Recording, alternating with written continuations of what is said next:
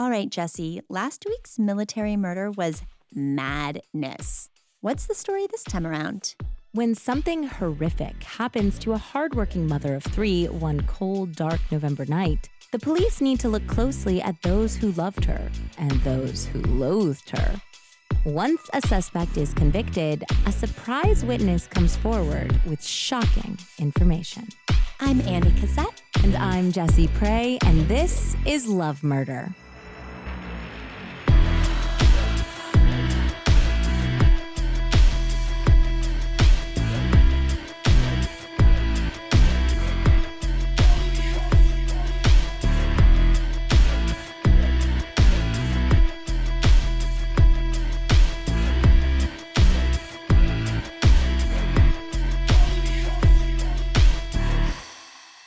Hi, Jesse. Welcome back, everyone, to Love Murder, a podcast about dirty trysts, plot twists, and love gone fatally wrong. You can find Love Murder on Twitter and Instagram at Love Murder Pod and on Facebook by searching Love Murder Podcast. And as always, if you enjoy this show, please love slash murder a five star rating on your podcast app, subscribe, and review to help new people discover the show. Okay, before we dive in, one quick update on the CrimeCon giveaway. That contest is totally open now. I know some of you guys have already started, which is awesome. Yeah, I think we already had like 10 entries and it just announced today.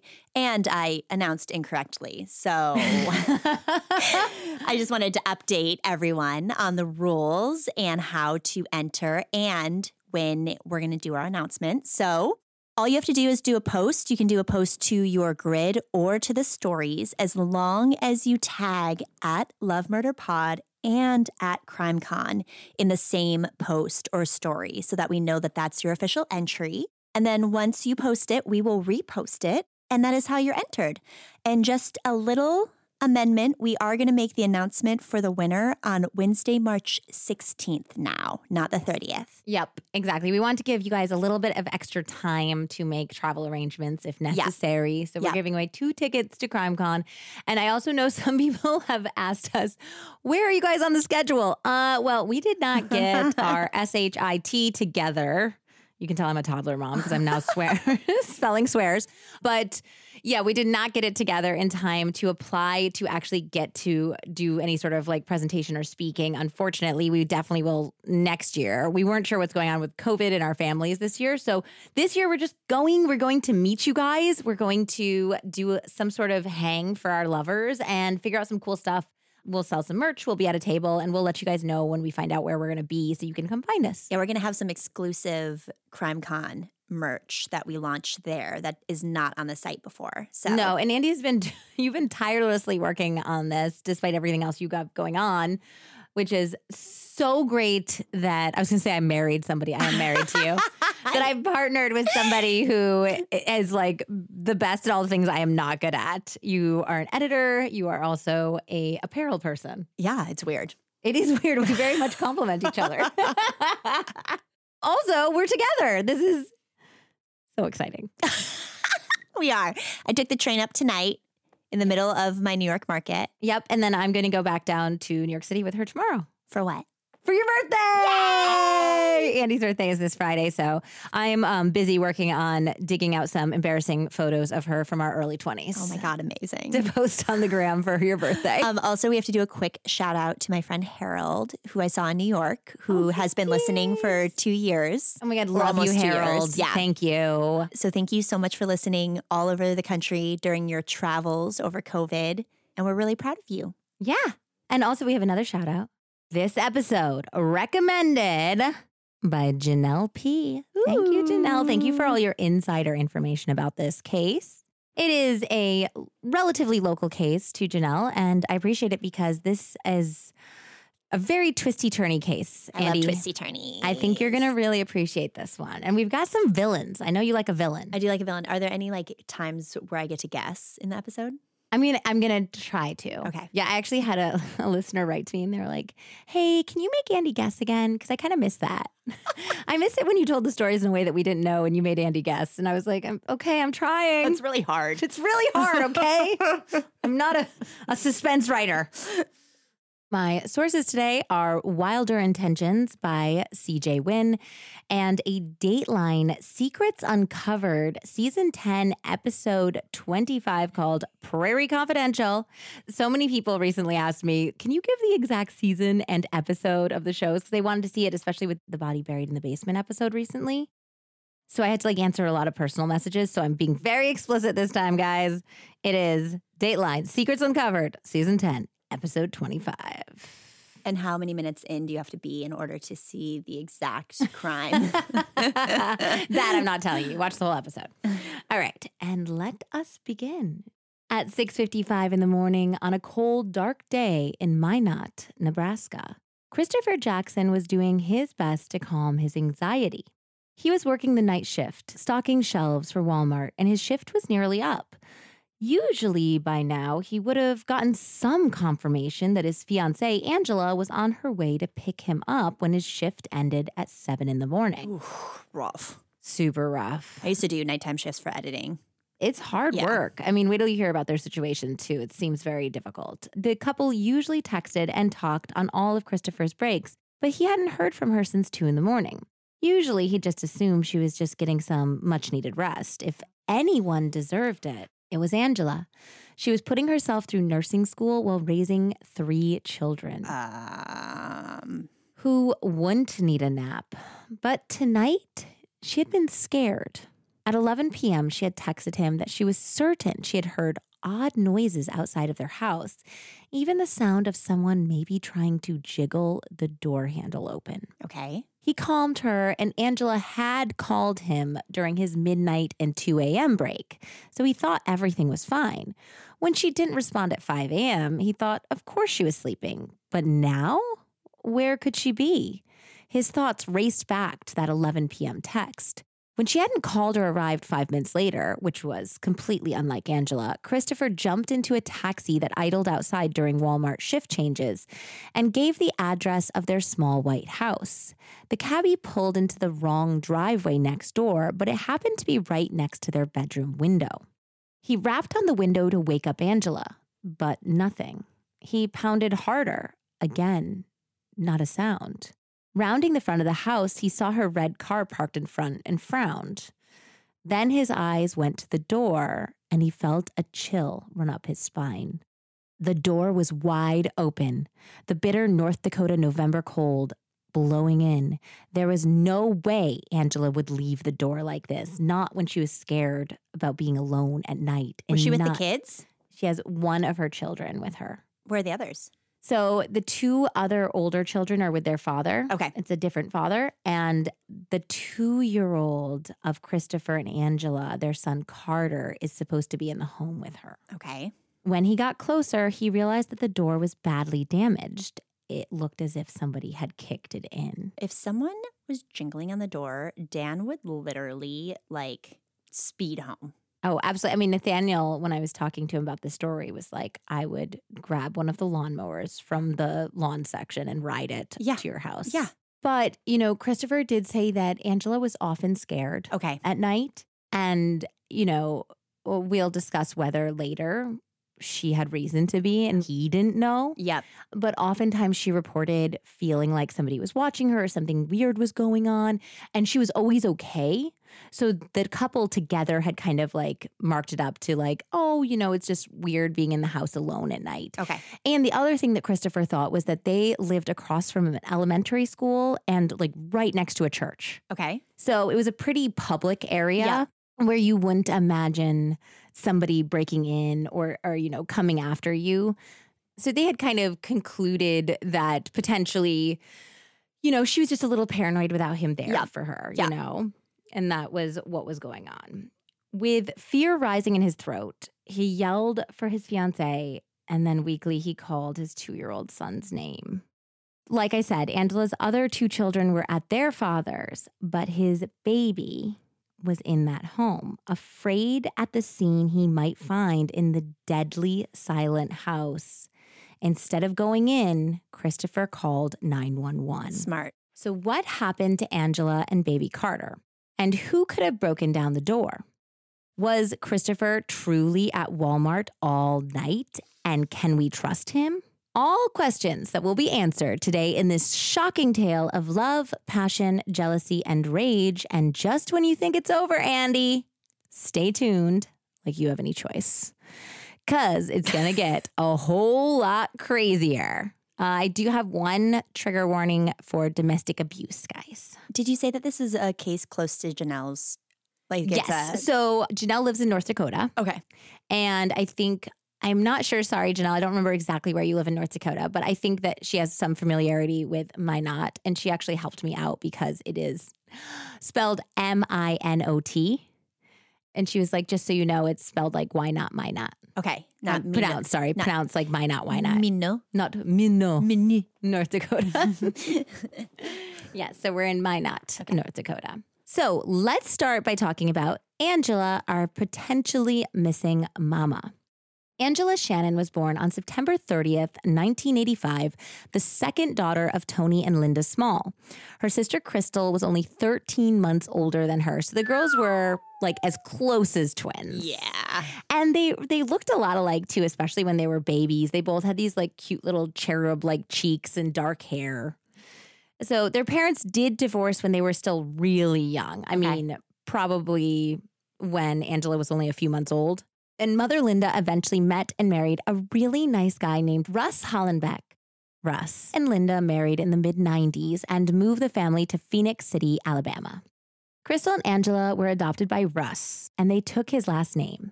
They considered him like their father in every essence of the word. Angila was a super happy child. Her parents were stable and loving. Her sister was her best friend, and the family belonged to a Mormon church that made her feel right at home.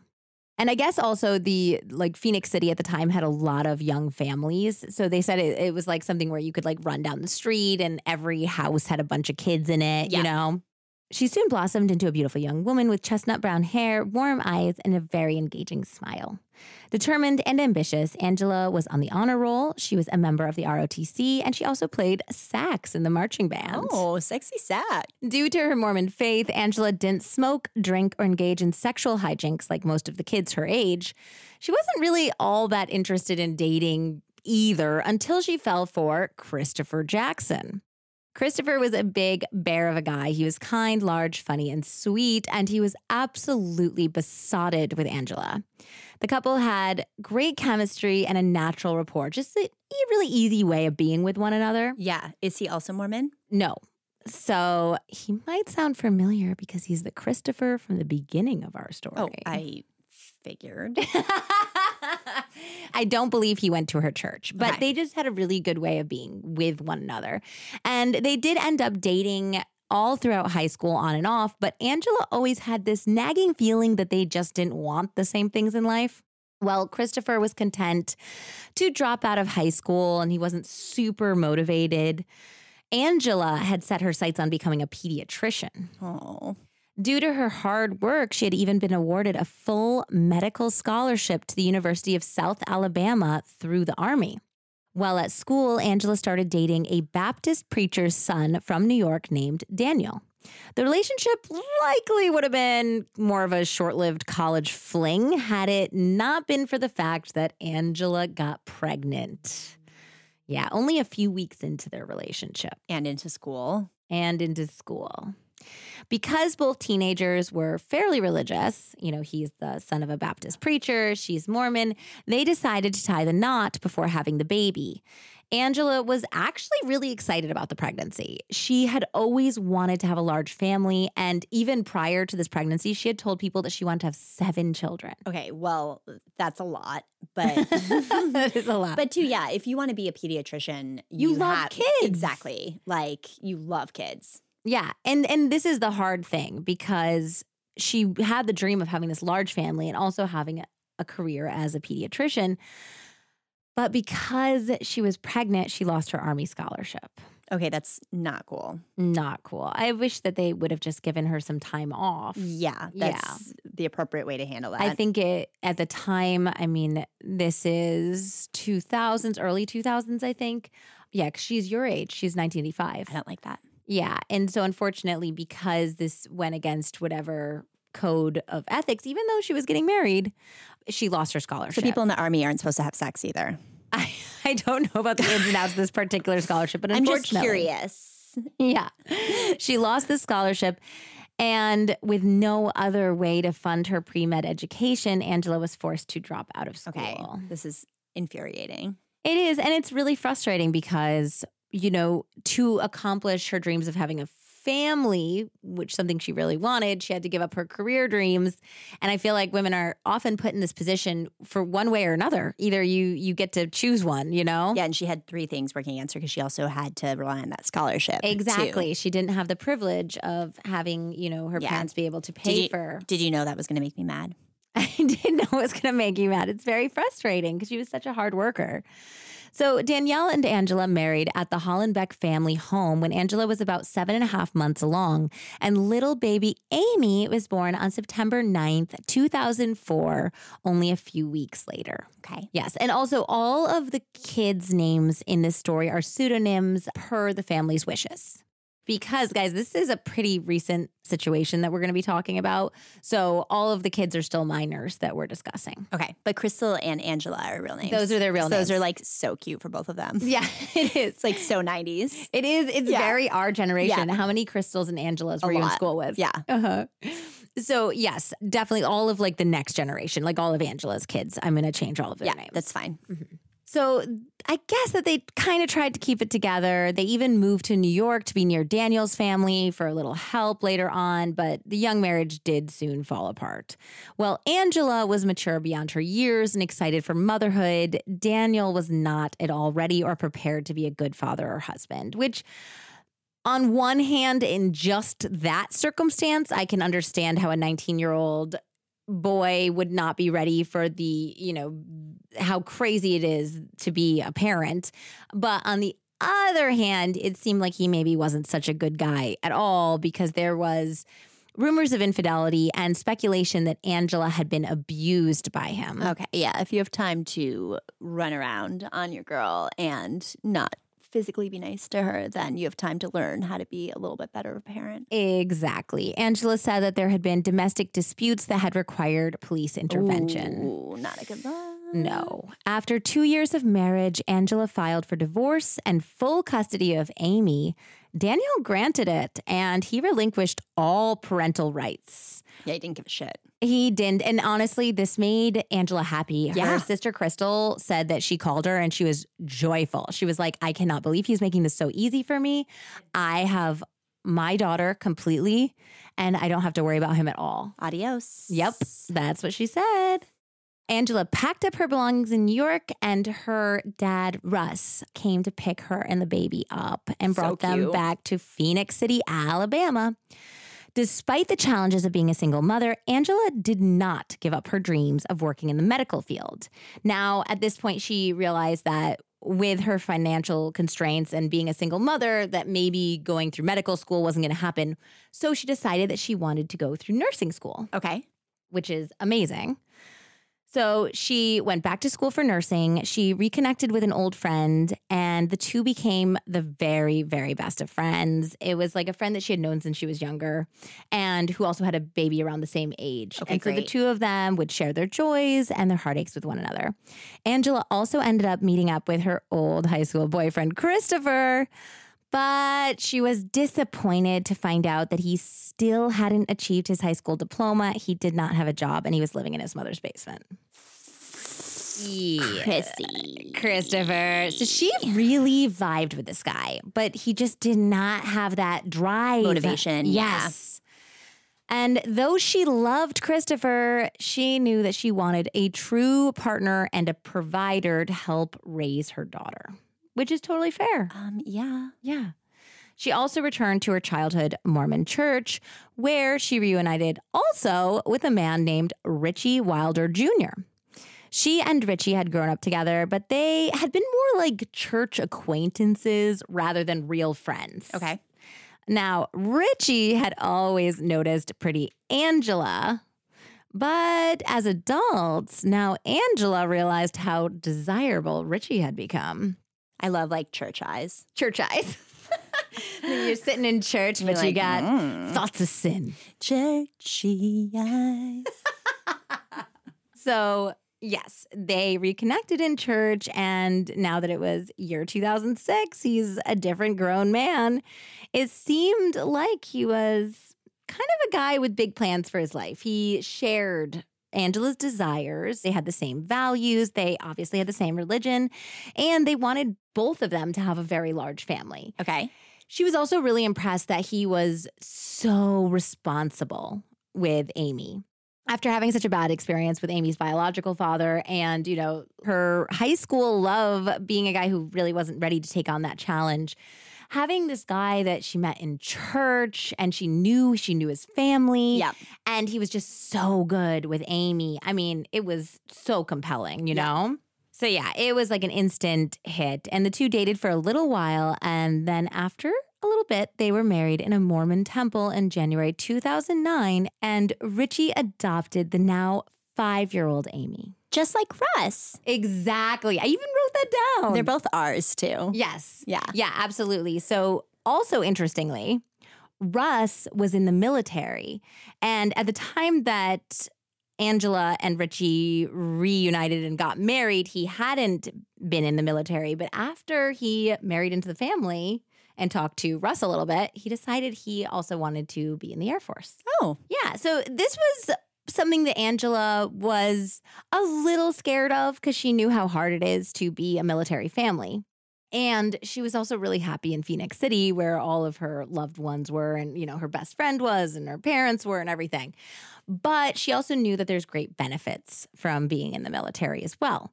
So she encouraged him to go through basic training and see how he felt and it worked out and he ended up being stationed in Minot, North Dakota. So the family moved there in June of 2010. all right. That's a big move. Big move. So, nearly as soon as they settled in there, Angila found out that she was expecting another baby. Surprise, surprise.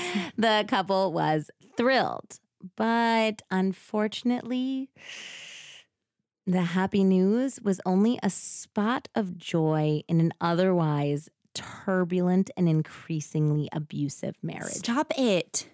Yeah, things had been basically what Angila said is that when Richie came back from basic training, he was like a totally different person towards her. Really? hmm And this was a very, very, very hard time for Angila. So, not only was Richie's behavior toward her changing after he joined the military, even though she was totally supportive of him doing so, but at the same time, in late 2010, her mother abruptly left her father, Russ, to be with a woman named April. Okay. Now, it seemed as though this was an affair that had been ongoing. And before the family really had a chance to kind of gather what was happening, Linda married April. Okay. And I guess that while Crystal and Angila were upset that their father was so upset, Yeah. And he felt very blindsided by it. Okay. Crystal very quickly was like, I love my mom. I love whoever she loves. Yeah. Everything is fine. Like, you know, there's other reasons why you would have to have an affair or hide something when and that's not fair to Russ, of course, but I we can understand why it could have happened. I guess that Angila was less accepting. She felt very strongly that the church that her mother had chosen to raise her in, the Mormon faith, did not accept, you know, gay marriage. And so she felt kind of like thrown for a loop as far as her father was left. He was upset. Her mother had cheated on her father. And now she was in this marriage that she didn't feel fit the values of how she was raised, which I was really surprised. Nathaniel's grandfather is a minister and he's very open about loving gay couples, totally accepting and not just accepting, but being very excited for the legalization of gay marriage. So I looked it up and I was really surprised to find that on the Church of Jesus churchofjesuschrist.org that they said that they do not support gay marriage. They said changes in civil law do not and indeed cannot change the moral law that God has established. No, because if you're in a gay marriage, you can't procreate, and that's, like one of the main- exactly yeah. that's exactly what they said. Yeah. They they said the point of marriage is to create children, and that's also why they don't approve of sex outside of marriage as well. yeah. Yeah. So so this is there was kind of like a disconnect with Angila here and I also feel like it did not help matters that essentially at this point Richie was being really terrible to her. Yeah, of course, because then she's like, she doesn't even know what she's supposed to feel because she's being emotionally or physically abused. So it's like, how are you even Oh yeah, and to? he was at this point he was calling her fat even though she was pregnant. He was calling her fat. She he was pointing out other women and being like, "Why don't you look like them? Why don't you do your hair like them?" Why? And she's a really really cute girl. Wait till you see the pictures. She is adorable. Like I, I can't imagine anyone having to go through this. And he also tossed in her face that her mother like had left her father for another woman. I'm sure he said some terrible slurs. You know, so she was being made to feel worse about her family situation at the same time. Do we know what happened to him in military training? No, we don't know why his behavior changed so drastically Okay. towards her. We have no idea. And we will likely never find out Okay. why that change of heart occurred. So, the unhappiness in the marriage was briefly broken by the arrival of their son, Nathan Wilder, on March 15th, 2011. But by June, only a couple months later, the marriage had gone from bad to worse. Angila would write later that Richie began physically abusing her. She said that he would restrain her. He would often like hold her up a wall by her throat and that he would often put her into a chokehold until she thought she was going to pass out. Okay, so he needs to go to jail. Yes. She said that he threatened her by telling her once that he could easily take her out with a shovel and two bags of lye. Okay, well, no wonder she's fucking paranoid then. Yeah. Eventually, Richie, not Angila, filed for divorce in October of 2011, only some six months after their baby son was born. In his affidavit for divorce proceedings, Richie made alarming allegations about Angila. he claimed that he had witnessed Angila slap and otherwise abuse Amy, as well as call her demeaning names. Angila was outspoken in her fervent denials that such things had never taken place. And everyone who knew her concluded it could not possibly be true. But unfortunately, Chris, it's an allegation that people. it's an yeah. allegation that people have to take Yes, very yeah. seriously. If they course. don't, then it would be complete neglect of any sort of care for the child by the administration or Yes. authorities. Yes, and they're also on a military base, and he is enlisted. You know, she is not.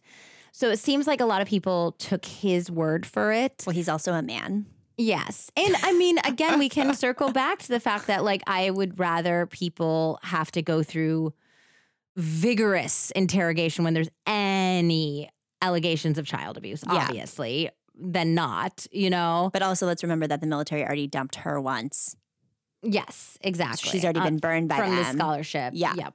So essentially, what happened here was that the military told her that in order to see her children again, she had to go through counseling and anger management courses. Oh my God. So, regardless of whether it had occurred or not, she needed to go through all of this. And she agreed because, of course, anyone would to be able to see and take care of their children. So, she began these counseling courses. And shortly after that, Richie filed for the court to dismiss the divorce proceedings and the couple reunited.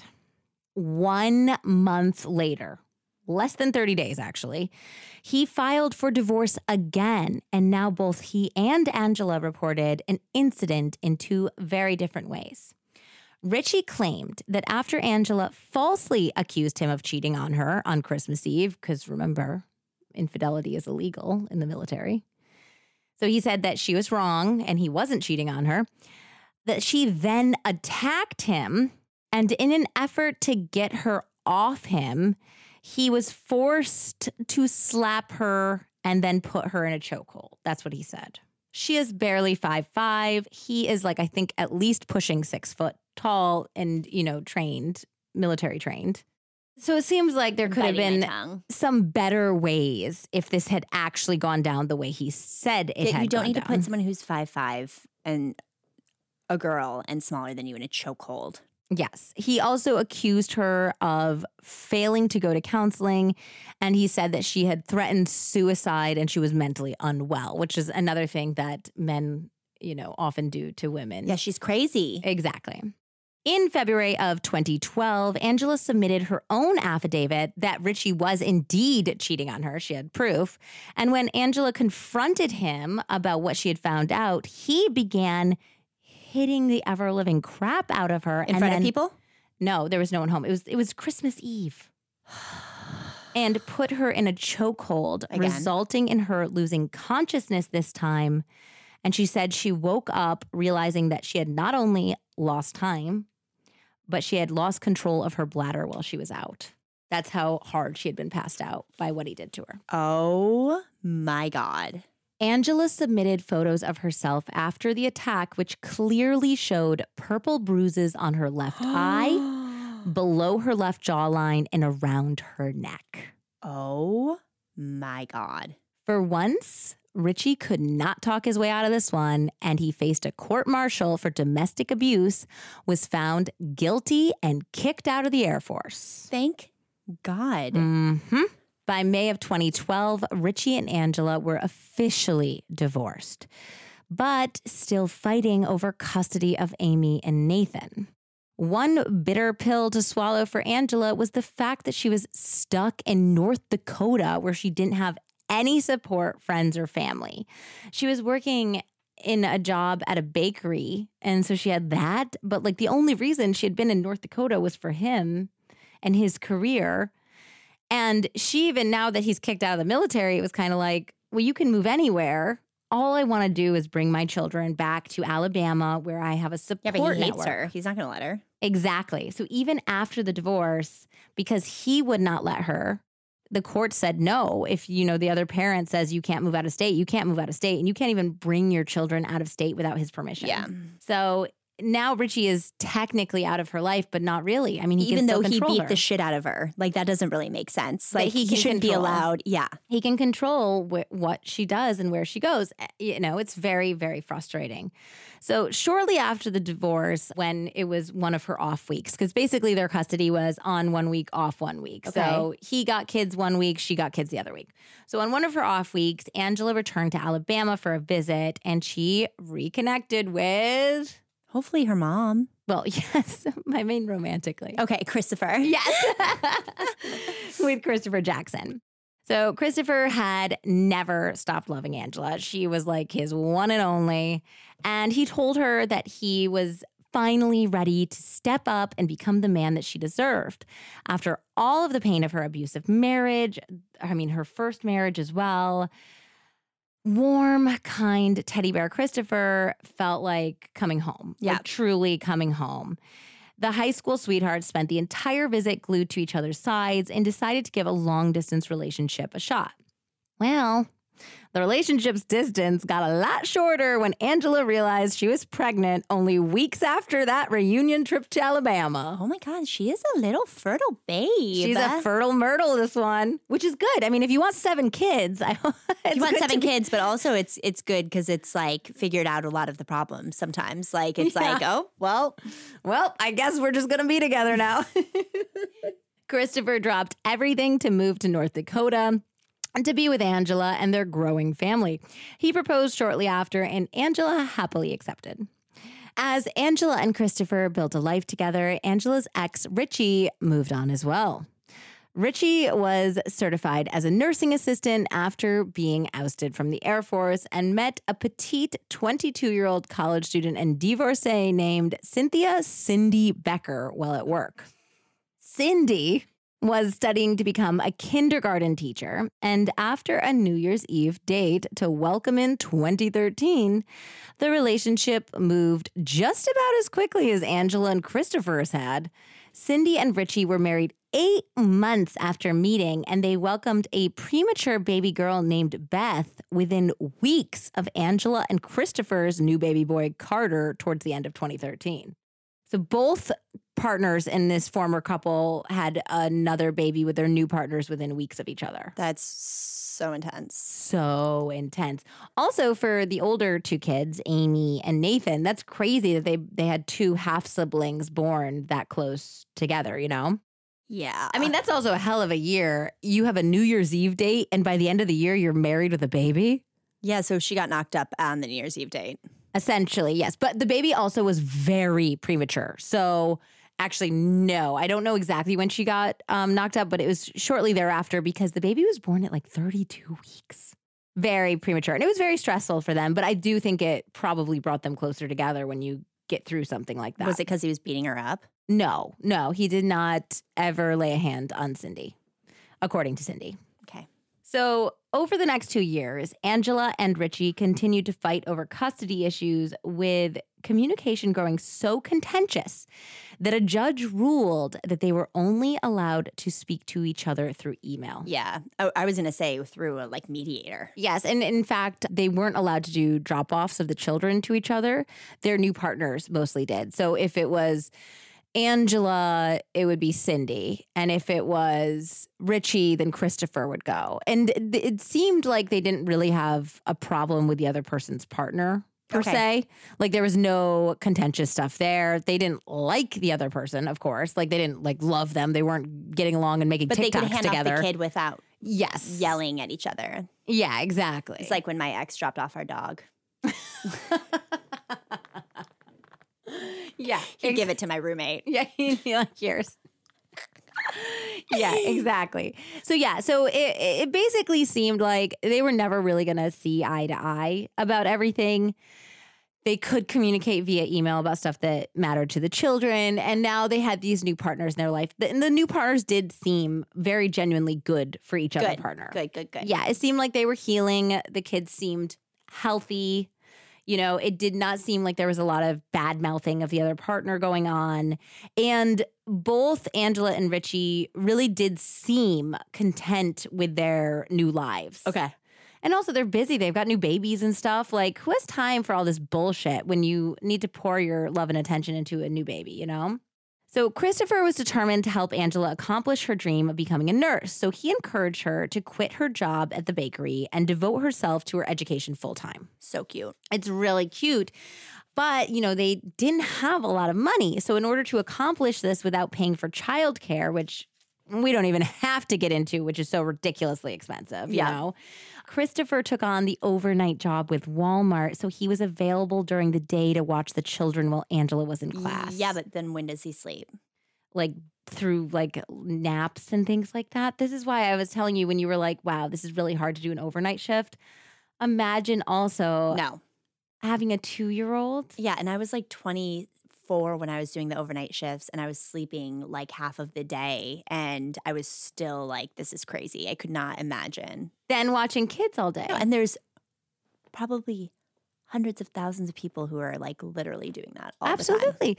I mean, we are, have been very, very fortunate in our lives to have a lot of help to uh, help us accomplish this, even as podcasters. Like I know I, I personally could not have done this without my husband's support. No. You know, he literally sets us up every day. Exactly. Like and and even like with being able to take the time away from our family, you know, all of that it's it, it it comes from an incredibly privileged place to be able to do this. I mean, we spent an entire year before we were able to monetize. Yep. Not many people are able to do that and that's a, a real truth about podcasting is it's incredibly hard, it's incredibly costly and um, we are incredibly privileged to be able to be speaking to you guys right now And telling their story. and you know and telling this this story but yeah the truth is for the vast majority of americans and i'm sure people around the globe to accomplish your dreams. It requires way more work than it should.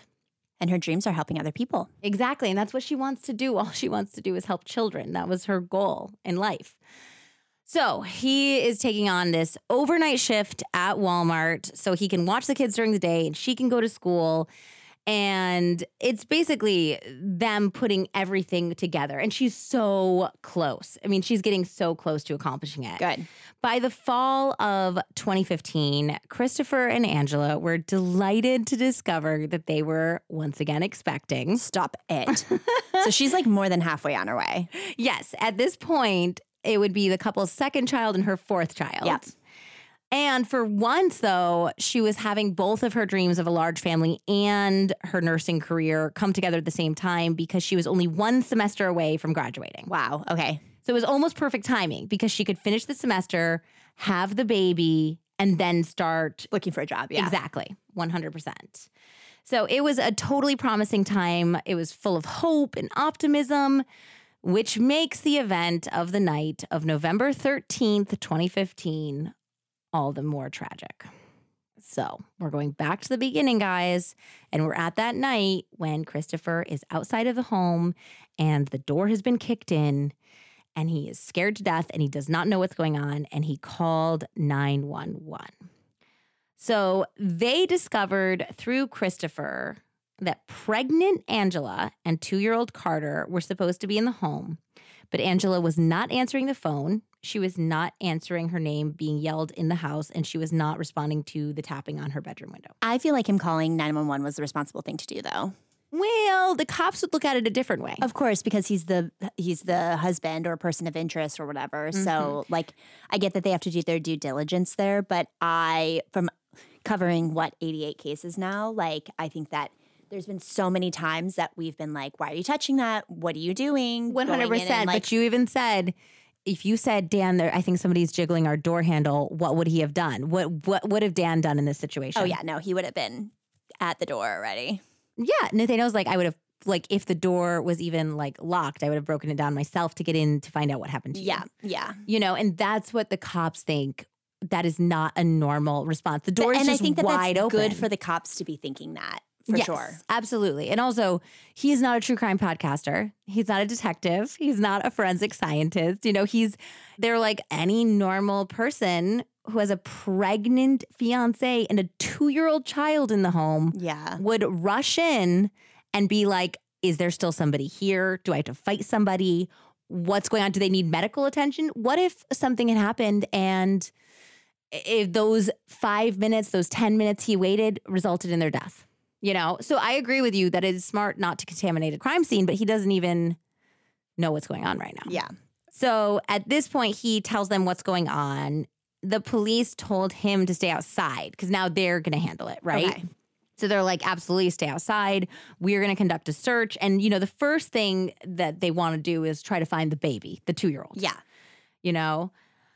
And so they obviously noticed the incredibly damaged door. There was no question that that was something that happened naturally or an accident. Somebody absolutely broke into that home. Okay. The second thing that they noticed was how neat and clean the house was. Okay. Everything, there was a place for everything. It's a very small home, but it was perfectly cleaned, which, I mean, more power to Angila and Christopher because we just talked about their grueling schedule and they have a perfectly clean house. Jeez Louise. I don't know how they do it, seriously. So they're first trying to find the baby. And he had kind of described where the bedrooms were. Like, this is where the master is, this is where Carter's room is. And so they went into Carter's room, and to their immense relief, Carter was unharmed and sleeping in his crib. Oh my God. Thank God. I know. He was totally okay. He only woke up when the police entered his room, Oh my which God. must have been so terrifying. So yeah, of course, he I'm started sure it's a crying. little okay. He- He, started crying, and then uh, they brought him out to Christopher, which was good. You know, the baby was happy to be with his father, but we still have the lights flashing, a bunch of strangers, and a missing mom. a missing mom. And of course, the first question Christopher has is, Where's Angila? What happened to Angila? Yeah. And they're like, We don't know yet because the bedroom door to the master is locked. Do you give us permission to break Oh, they it have to down? ask. They have to ask because otherwise, if like she just passed out in there or something and they break it down without asking, they can actually sue the police department for damaging their property. really? Mhm. Even if the police station like pays to fix it?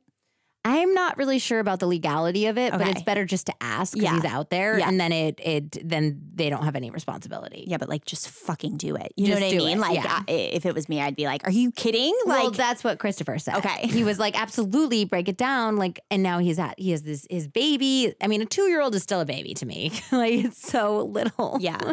you know, this little toddler who's scared and he's outside. He doesn't know what's going on, so he's like, break the door down. So they do. They break the door down, and at first, it looks like the room is empty okay. it looks like somebody had been sleeping in the bed. They're like everything else is in place except for the bed looks very mussed up, like somebody just got out of it. Okay. And tangled the sheets. But when they turn the lights on, they realize that there are several pools of blood on the right side of the sheets Not a and going sign. down the right side of the bed. Not a good sign.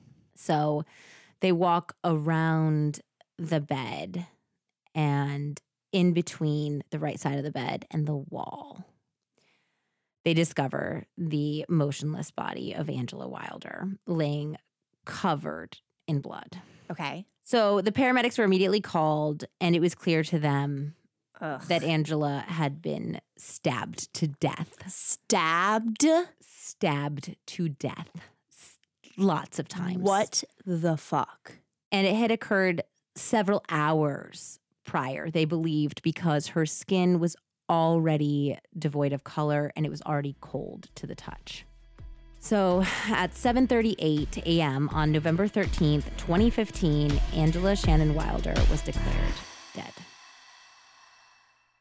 Andy, I gotta tell you, sometimes adulting is bullshit. It's an onslaught of WTFs at least 20 times a day. Sometimes we just need a break from the day to day drab, maybe a couple of cuss words, a middle finger or two, and a few great laughs, whatever it takes to put adulting in timeout. Seriously.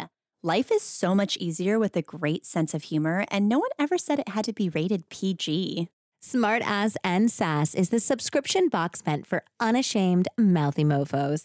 Get your fix of brazen humor each month. Smartass and Sass items are curated and personally tested by the SNS team, a group of really mouthy mofos who want you to get a good laugh in your day. SNS partners with some of the best small businesses to bring you trendy and snarky items each month. Each box comes with a snarky shirt and seven to nine unique items valued at $90 for only $49.95. The SNS box is a perfect gift for that person in your life who has just absolutely had it up to here and needs a little bit of mental relief. 100%. And it's also just a great little monthly delivery of self care for those of us who need to throw up our hands and laugh every once in a while. Truly, my no one cares socks are now a treasured possession, which I lift my pants up to a little bit whenever someone gives me some shit.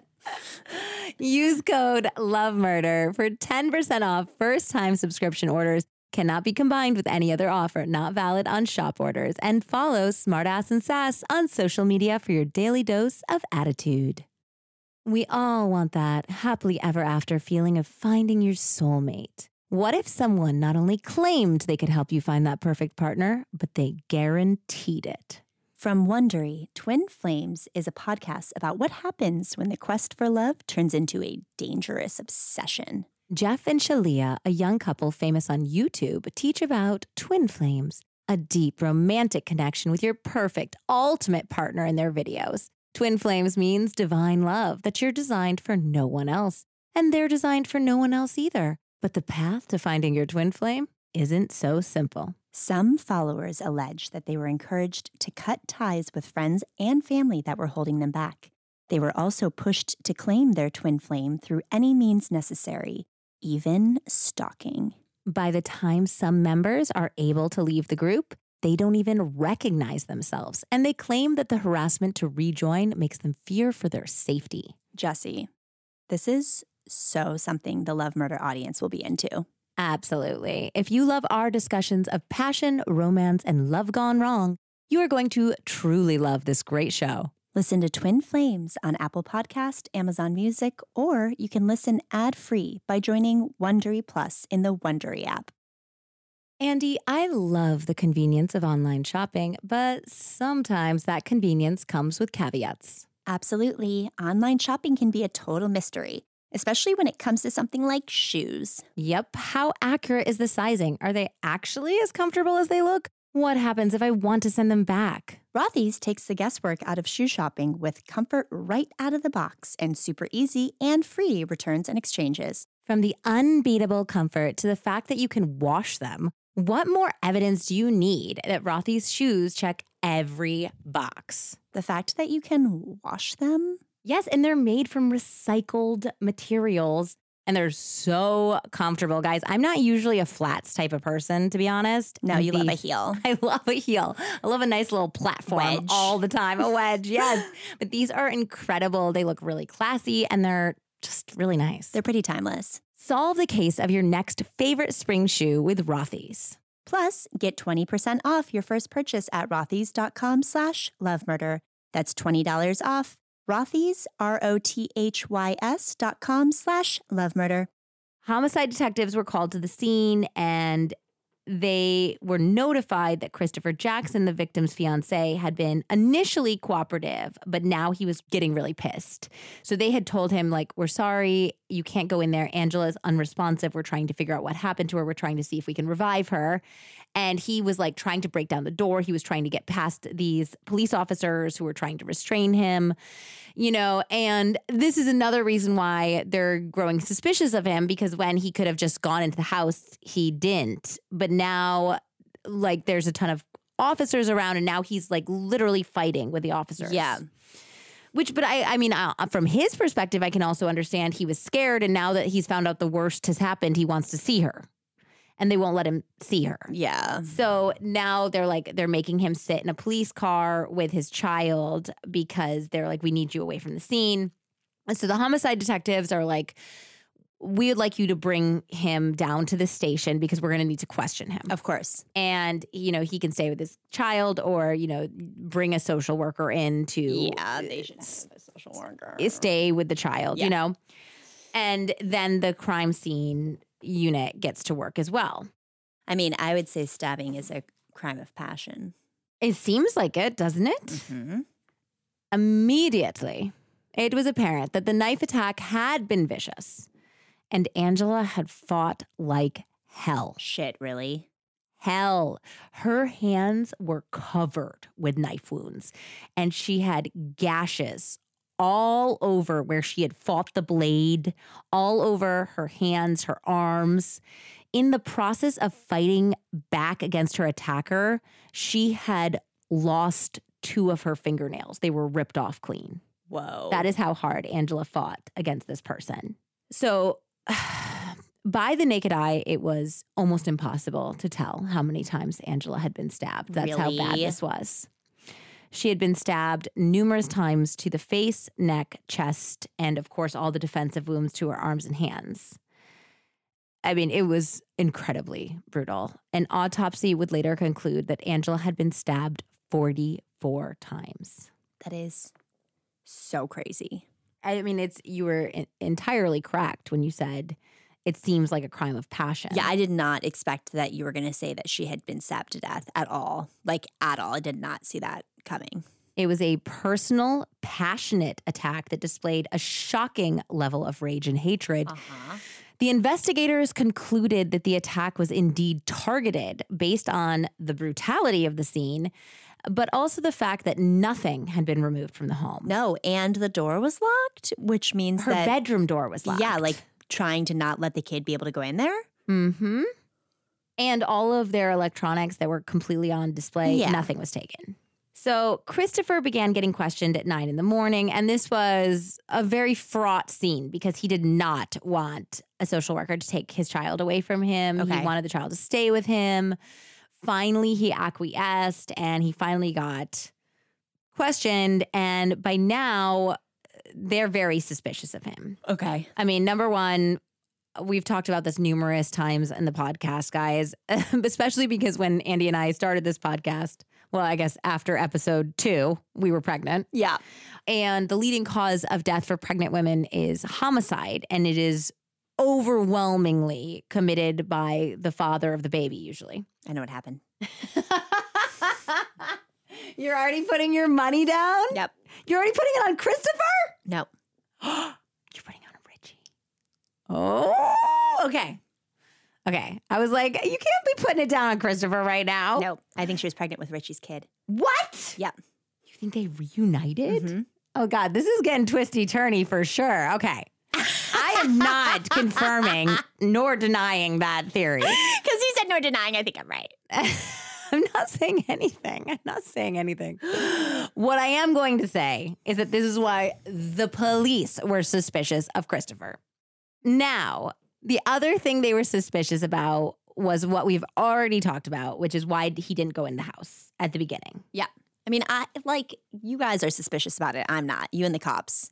I'm not as I suspicious. thought it was suspicious. I don't know. I'm not as sus- I'm not as sus. Okay, you personally, if you thought Dan or Echo were in danger, wouldn't run the fuck in your house. You wouldn't break down a window to get in there. No, I would. Yes, it just and you even know you were even a true crime podcaster. You should know better, and you wouldn't do it if it was your No, loved I one. would, but I'm saying I think there's a lot of people who wouldn't.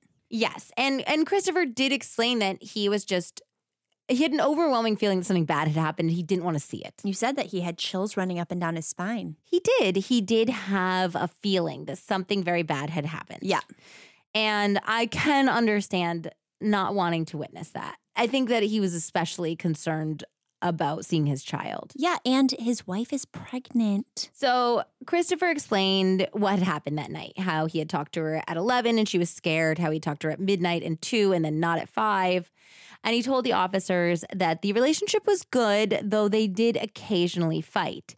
He explained that Angila always drove him to and from work because he did not have a driver's license and he did not drive following a traumatic car accident in his youth. So, given that Angila had dropped off Christopher at work and he had been at Walmart all night, and it appeared that Angela had been deceased for hours, it did seem unlikely that Christopher was the killer. If it was confirmed, of course, that Angila did indeed Drive him to work. Yeah. did indeed drive him to work and that they could confirm with Walmart that he had actually been there all night.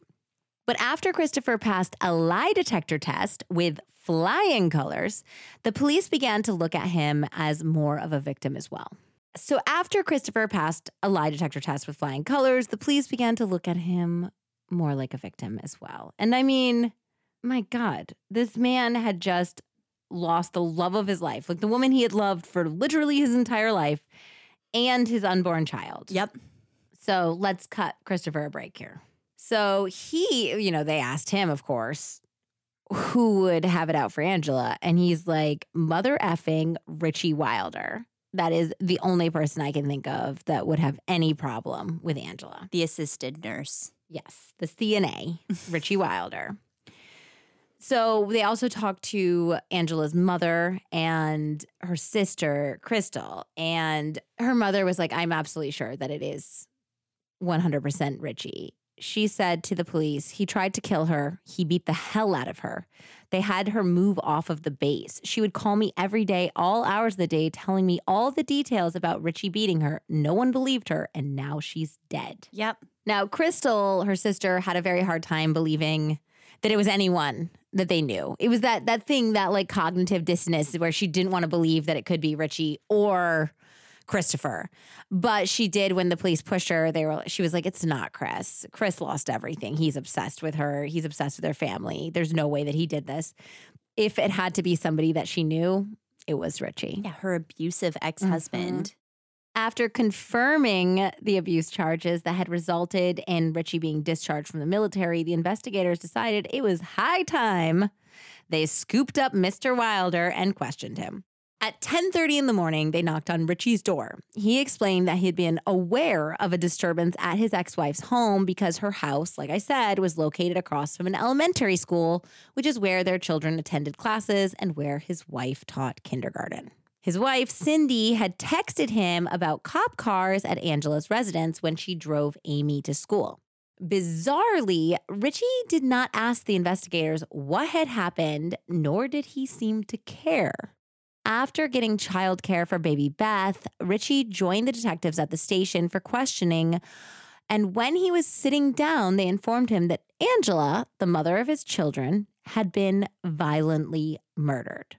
Again, there was virtually no response. He was basically like, oh, okay. Yeah, because he's a psychopath. Yeah. And this is very weird. I mean, we've talked about the normal responses to these things. Uh, what people seem to forget is to ask questions. A person who does not know about the circumstances of a murder will say, well, what happened? People even ask that about death. Like if someone passes away, though, I think everyone's wanted first question is how did it happen? Oh my Like, gosh, yes. Literally anyone who is innocent okay, Bob and concerned. Saget. Everyone's like, no Yeah. one assumed that there was foul play, but they all needed to know how did he die? Yeah. What happened? You know? Yep. It's something that we just do as human beings. Yeah. We have to understand what Yeah. happened, especially around something like mortality, because we don't want it to happen to us. Yeah. So the fact that this is the mother of his children, Yeah. he's going to have to, you know, help his children through this, through this mourning process. He did not ask how she died, how she was murdered, Richie, Richie, Richie. who could have done it if they knew who did it. He said nothing. He didn't even say, "Oh my god, thank God my kids were home with me." Which would be any parent's first thought. He knew his kids were home with him. Exactly. I'm on to you. I'm So, on to you, Richie. the detectives were absolutely, you know, their interest was piqued at this point because they're like, this was an abnormal reaction to hearing about these news. So the detectives were like, well, you know, hadn't you been worried at all? Like when your wife told you that there was ambulances, ton of cop cars, there was, you know, crime scene tape all over the place. Weren't you concerned? And he was like, nope. Author CJ Wynn wrote that it would be revealed later through data searches that Richie had spent the morning watching Asian fetish porn online. you are lying. hours. Hours. How long? It would have been like two hours of Asian fetish porn. And that he had also received another text message, which is very disturbing, from a colleague who saw the news and that there was already a news report that there was a disturbance at that address. Apparently, this colleague of his knew that that was Angila's address and wrote in a text message, I guess you'll have an easier time getting full custody now. And this is later. So they the police don't know this yet, but this is what was really going on that morning. So Richie didn't shy away from telling the detectives about the couple's issues and even badmouthed Angila, calling her an abusive, manipulative liar. Yeah, it's a lot easier to pin abuse on someone who's dead. and cannot defend herself. Hmm. He claimed that he had worked at Trinity Hospital from 7 p.m. to 11 p.m. that night, and then he had returned home and stayed home all evening. Yep. Wasn't 11 p.m. when there was She a- was scared, yes. He said that his wife, Cindy, would alibi him, which she did. Cindy did. Cindy said that she was home with Richie. She woke up at one in the morning and three in the morning to help Beth, who was a fussy sleeper. And she said both times Richie was right there beside her at one, though. at one That's and at time three. to kill someone between. Well, she said one. he was home after his shift too. He came right home. So she was alibying him for the whole night. But there was a clear piece of evidence right there on Richie's face a long, jagged scratch mark. You are that- lying. How did he just not c- close their books? Well, they they immediately noted that. They were like, "So how'd you get that scratch mark there, Chief?" And he said it was from roughhousing with his son, and his son had gotten overly excited and What scratched son? him.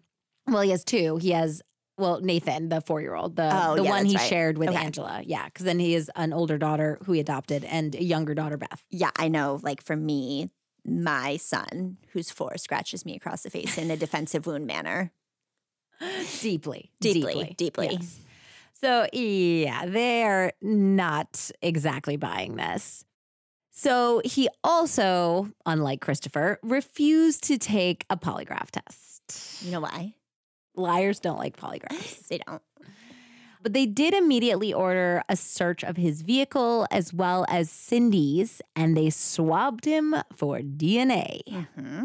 So they rushed Richie and Christopher's DNA to the crime lab to see if it could be matched from anything from the scene.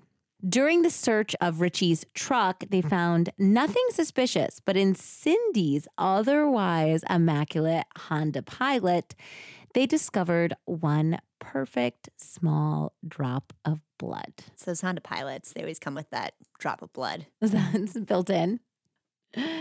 So they also sent a sample, of course, of that blood drop to the lab in the hopes that it would match Angila's. Yep. While the investigators waited for the results of the autopsy and the DNA evidence, they began to take a closer look at their top two suspects, Richie and Christopher.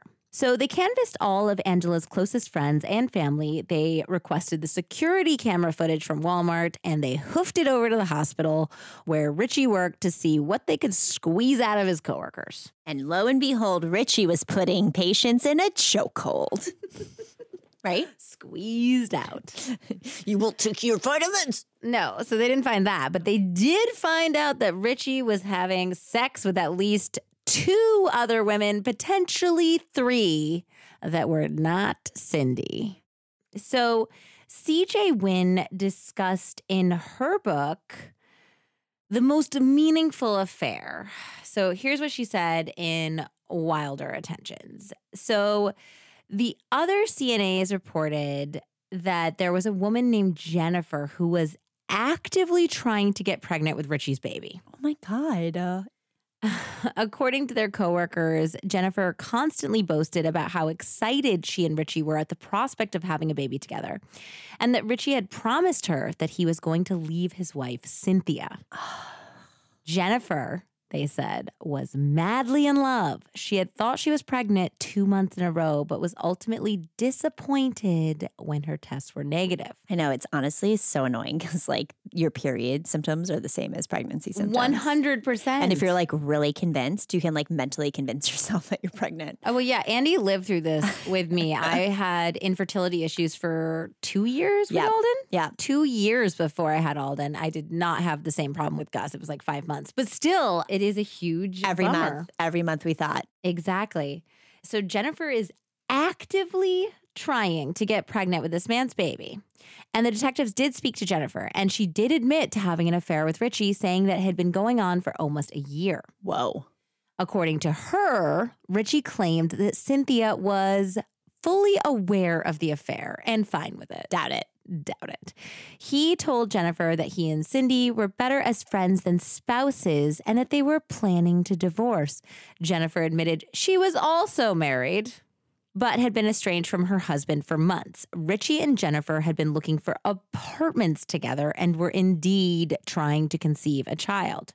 She said that the lovers spent a majority of their time together during the day when Cindy was at work as a kindergarten teacher. That's so gross. Jennifer also had a young daughter, and the pair would watch movies at Richie's apartment while the kids played together. When the children napped, Jennifer and Richie would have sex. Ugh. Gross. Richie spent time at Jennifer's apartment as well, often stopping over after his 7 to 11 p.m. shift. Later, a forensic data extraction of Richie's phone would reveal a wealth of text messages exchanged between Richie and Jennifer.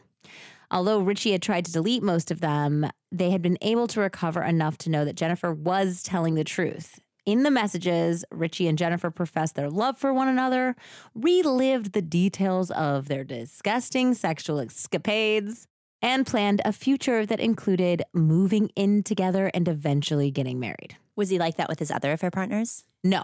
Okay. So the other woman that Richie was sleeping with also at the hospital was a phlebotomist named Joanne. And phlebotomist Joanne was stone cold. She's like, Yeah, I'm sleeping with him. I don't want a relationship with him. I just want to get that D and leave. Okay, amazing, Joanne. Joanne was Joanne the phlebotomist was hardcore. Gee, So Joanne had no intentions of being with Richie. smart girl. And then there was a third woman. Apparently, there was an ex girlfriend of Richie's as well. And she lived out of state. They often sent sexually explicit photos to each other. They obviously sexted. And apparently, they had been planning a trip together to knock boots over Christmas. So, yeah. If this guy is not a killer, he is certainly a piece of shit. We know that for sure. So later on, Cindy would tell the police that Richie told her that he was setting up a business with Jennifer, which is why he needed to get a lease in both of their names. And she believed everything. Cindy. When she was questioned by the police about his alibi, about everything. She's like, my husband's not cheating Did on me. Did all of it like click into place when they were asking her? I or- don't know. She was very protective of him. Yeah. She was like, he's a great father. He's a good man. You are trying to provoke me into saying something bad about him. That's what she felt like. She felt like they were lying about his affairs in order to get her to somehow turn on him. Yeah. And she wasn't having it. She was a very, very, very loyal wife. Wow. Yeah. So she was standing by him. They're like, look, you know about Jennifer. And she's like, they're starting a business together. He's told me about it. And they're like, look, we have proof and we have witnesses that say that Jennifer is having an affair with him and that they're trying to have a baby. And she's like, oh, I know all about that. And they're like, excuse me? And she's like, yeah, Richie told me that Jennifer wants to have his baby because our children are so amazing, so that she's going to buy his sperm to have a baby from Richie. But they're not having an affair. She just wants to have a baby that's his genetic material. So he Uh, set this whole thing up so that he could get an apartment with his affair partner and even knock her up. And when, you know, there's a DNA test, he'll be like, Yeah, I told you she bought my sperm, remember? And Cindy is saying this like, Oh, yeah, it totally makes sense. Like he had somehow convinced her that this all made sense. wow. Yeah. And then, like we have discussed, the detectives also found out that he spent hours and hours every day looking at porn. Author CJ Wynn made several times a point to say specifically Asian fetish porn. Okay. So, yeah, they said that they have no idea where this guy found the time. I mean, think about it. He's got, Or the sperm. You know, how did he find that? How did he conjure up that sperm? It's don't- wild. I don't know. Yeah, so he was very, very busy. I mean, he's got a wife, two active girlfriends, and sexual partners. He's harassing his ex-wife, and he has Sexting the and, and he's sexting his ex-girlfriend. he had to have been jerking off like literally every like two hours. I mean, it sounds like he was very prolific, for better or for worse. While talking to Angila's best friend, the detectives found out that Angila suspected Richie's wife, Cindy, of stalking her. So Angila's best friend said that Angila had reached out to her and said that she weirdly got the feeling that she kept seeing Cindy around her house at off hours, that she felt like Cindy was like keeping tabs on her in some way. Remember that Cindy has like a job though where she's a kindergarten teacher? And she does work across the street from Angila's house. Okay. Now, when the police brought this up to Richie and to Cindy, Richie said that this was just ridiculous and also more of a sign of Angila's paranoia and instability. After five weeks of investigation, all signs pointed to Richie Wilder taking bloody revenge on the wife who had escaped him. All the investigators needed were the DNA results to come back, and then they could nail him. So it was a bit like Law and Order Maury Povich when the forensics came back. Richie Wilder Jr., you are the killer. Wait, wait really? The spot of blood from Cindy's car was Angila's. 100%. yeah, but it could still be Cindy. And the skin underneath Angila's fingernails was matched to Richie's DNA. Richie's DNA was underneath Yeah. Angila's fingernails, the Yeah. ones that were left from his brutal attack. Yep. And what a brave, brave, incredible woman she was to fight to the end and be able to implicate her killer. Yeah, and also the fact that this psychopath stabbed her 44 times. I know. Like, It's terrible. It's really, really, really terrible. And it's just it's it's just unfathomable like how that must have felt in her home, in her bed, yep. with her two year old in the next room. Mhm. On Friday, December 18th, 2015, Richie was arrested for the murder of his ex wife, Angila. So, right away, Richie lawyered up and he said absolutely nothing. He sat in jail scheming while the prosecutors geared up for trial. And then, three months after his arrest, Richie decided he wanted to talk.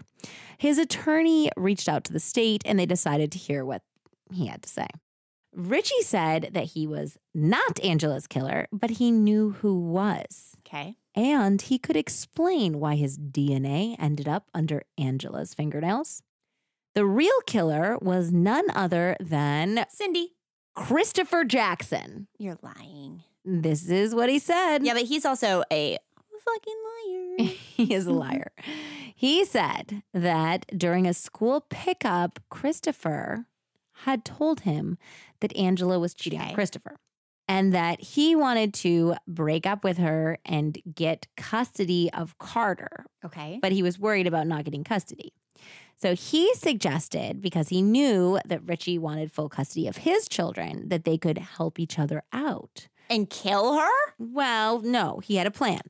So he said, Christopher in Richie's story said, the plan is that he had some pictures of Christopher, Angila, and the children on vacation that proved that Angila had taken Amy and Nathan out of state without Richie's permission, which violated their custody agreement.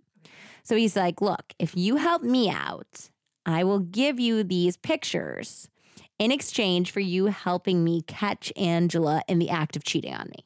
Because if I can prove she's cheating on me, maybe that'll help me in court. Okay. So Richie says that he was all for this plan. He wanted full custody of his children, and he said that Angila cheated on him too, which there was never any proof of that. So, but he said that like Angila cheated on me too, so I totally understood where Christopher was coming from, and I wanted to help him. Okay. So Christopher said, Look, pick me up at Walmart at this time. We're going to go to the house and we're going to catch her in the act. We're going to take some pictures and then I'll have the proof. I will testify at your custody hearing about the fact that she took your children out of state. And you will testify at my custody hearing the fact that we both saw her cheating on This me. is crazy. this town. is crazyville. And this is exactly what Richie is trying to tell the detectives happened. okay. So he says that Richie picked Christopher up at around like 2:15 in the morning at Walmart. And then they arrived at Angila and Christopher's house to catch Angila in the act. But Richie said once they were inside, while it did first appear that there was another person in the bed with Angila, it turned out to be just a body pillow he said at that point that he was like, I thought it was Angila pulling some dramatic bullshit. Like she had purposely made Christopher think that she was cheating on him to rile him up and get a remote an emotional response. He said this to the investigators. Okay. But he said at that point he doesn't know what happened because all of a sudden Christopher just went wild and started stabbing Angila to death. So Richie said, you know, obviously I have medical training. So at first I didn't do anything. But when Christopher stopped stabbing her, I went over to get her pulse to see if she was still alive. And when I reached down to get her pulse, she was confused and disoriented and she thought that I was her attacker and she scratched me. yes, this defies, it is like hurting my brain to talk about this story right now. The detectives had to have been like, hold on, let's go get a whole pot of coffee and a pack of cigarettes. Yes, this is insane. So he said that he managed to catch her hands after she scratched him and calm her down. And she looked up to, at him as she was dying and she recognized that it was Richie and not her fiance, the killer, Christopher. And she looked up at him and she said, Oh, Richie, I love you. This is the part where everybody said, Bullshit. Come on, sir. Sir, you are a narcissist. So he concluded by saying that he hadn't told anyone when he was originally questioned because Christopher had threatened to kill Cindy and their baby Beth. So the detectives listened to this whole story. They asked him questions, and now they're trying to actually find out more details about how he actually killed her because he's giving up details about he's like, so how did Christopher do this? Because they know that it's It's subconscious. it's Richie, not Yeah. Christopher, you know. So they're finding out all this stuff about how Richie actually killed her. And then they're like, okay, okay, okay, okay. Sure, sure, sure, sure, sure. Thank you so much for this information. You've been such a big help. Such a big help. Thank you, Richard. We got one problem. We pulled all of the Walmart security footage, and Christopher did not leave the store once. We have every minute of his evening accounted for. They are cameras everywhere in a Walmart. Yeah, I'd say it's pretty secure. Pretty secure. secure. Other than when he went to the restroom, we pretty much know where he was. And he absolutely wasn't at his house killing his fiance. What did Richie say? So he's like, I mean, that's impossible because he was definitely doing it because I'm saying that he was there and he was doing it. And they're like, yeah, and no, we don't buy it. I'm telling you, wrong decade. I guess apparently he had also hired a uh, private investigator to try to prove that it was Christopher. And even the private investigator was like, I've taken some of your money and there's no way to prove this. The guy was at Walmart the whole time. and oh, God, poor Christopher. This is so, so heartbreaking. So when he was finally cleared by the police, he actually moved back to Alabama with Carter and he was just devastated and they actually made him come back to get questioned for this ridiculous allegation Yeah. which he did have to clear some stuff out from the house in north dakota anyway but i mean to go through this and then be faced with these Yeah. accusations is terrible and then he reportedly told the police like when he was getting interrogated again after being cleared like is it just impossible that I would do this? He was like, It's impossible. I would never do this. And the police said, Well, why is it impossible, Chris? And he said, Because it's Angila. Since the first time I ever touched her, it's always been Angila. And then he went on to say, I would never take away Carter's mother. This is something that's permanent and final, and I understand the full weight of it. It's something I'm still trying to cope with myself. But this is Angila. I know it doesn't carry as much weight with y'all as it does with me saying her name, but it's a piece of me that's gone. He had been devastated each time he and Angila had broken up, but there was always a small bit of comfort for Christopher knowing that she was still out there. Yep. That meant there was always a possibility that she would come back to him. And now she was gone forever. Yeah, she was murdered. She was murdered, and he has a little boy that he doesn't know what to say to, you know? It just makes me so sad. It's gross. Yeah. So Richie had schemes on schemes on schemes. So, of course, he had tried to pin it on Christopher. Guys, I can't even tell you all of the cockamamie schemes this guy had. For the love of goodness, if you're interested in this case, just go to Kindle and download Wilder Intentions by CJ Wynn because it is actually free on Kindle Unlimited right now. It's a really good book. It's also her first true crime book. Stop. It's her first and only, I think. It's just because she was passionate about the case. She's actually from Minot, Okay. North Dakota. Yeah, it's great. And she goes into great detail about it in a way that I usually do for you guys, but it would be way too long this time. So I'm going to try to sum it up.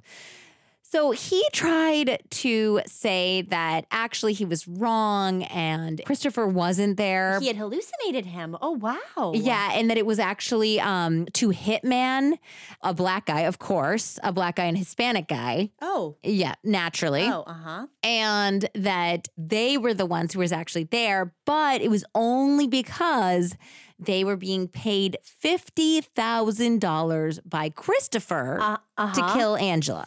The family of four, no, actually, she had like three kids and they're about to have another one. Yeah. Yep, four kids, and she's in nursing school, so they have one income, Yep. just the Night Stalker, He's paying fifty thousand dollars. and he's paying fifty thousand dollars to get her killed when they don't even have a life insurance policy. okay. Okay. Okay. Yep. So that's what he tried to say. And then he tried to say that it was actually he recognized the killer because it turns out that the killer was his cellmate. Can you believe the luck of that one? What? Wow. The cops must have been having a fucking field day. Yes. And so he has all of these ridiculous uh, schemes. He also tried to, he actually did have Cindy bail out a bunch of these guys in jail who couldn't get bail money. So they were using their family savings to bail these guys out because he would say, If I bail you out, will you say that what I said is true? That you heard this other guy say that he actually killed Angila. And they were like, Yeah, man, yeah, man, you bail me out, I'll say whatever you want. And then, as, of course, as soon as they got out, they're like, I don't know what he's talking about.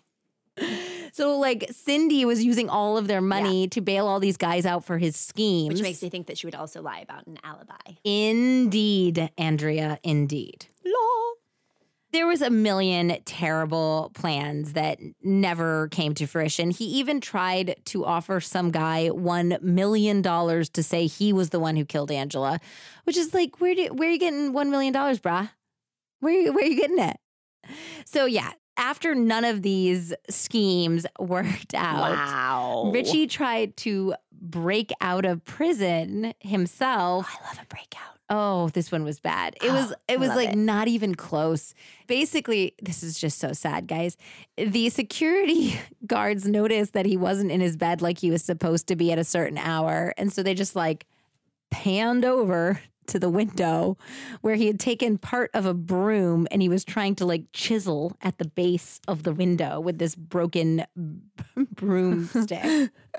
and then when they like came to take away the the wooden stake, they found bed sheets tied in knots into a rope under his bed. And so he planned to chisel out the window and then throw the bed sheet rope down. hmm What was the bed sheet rope going to hold on to?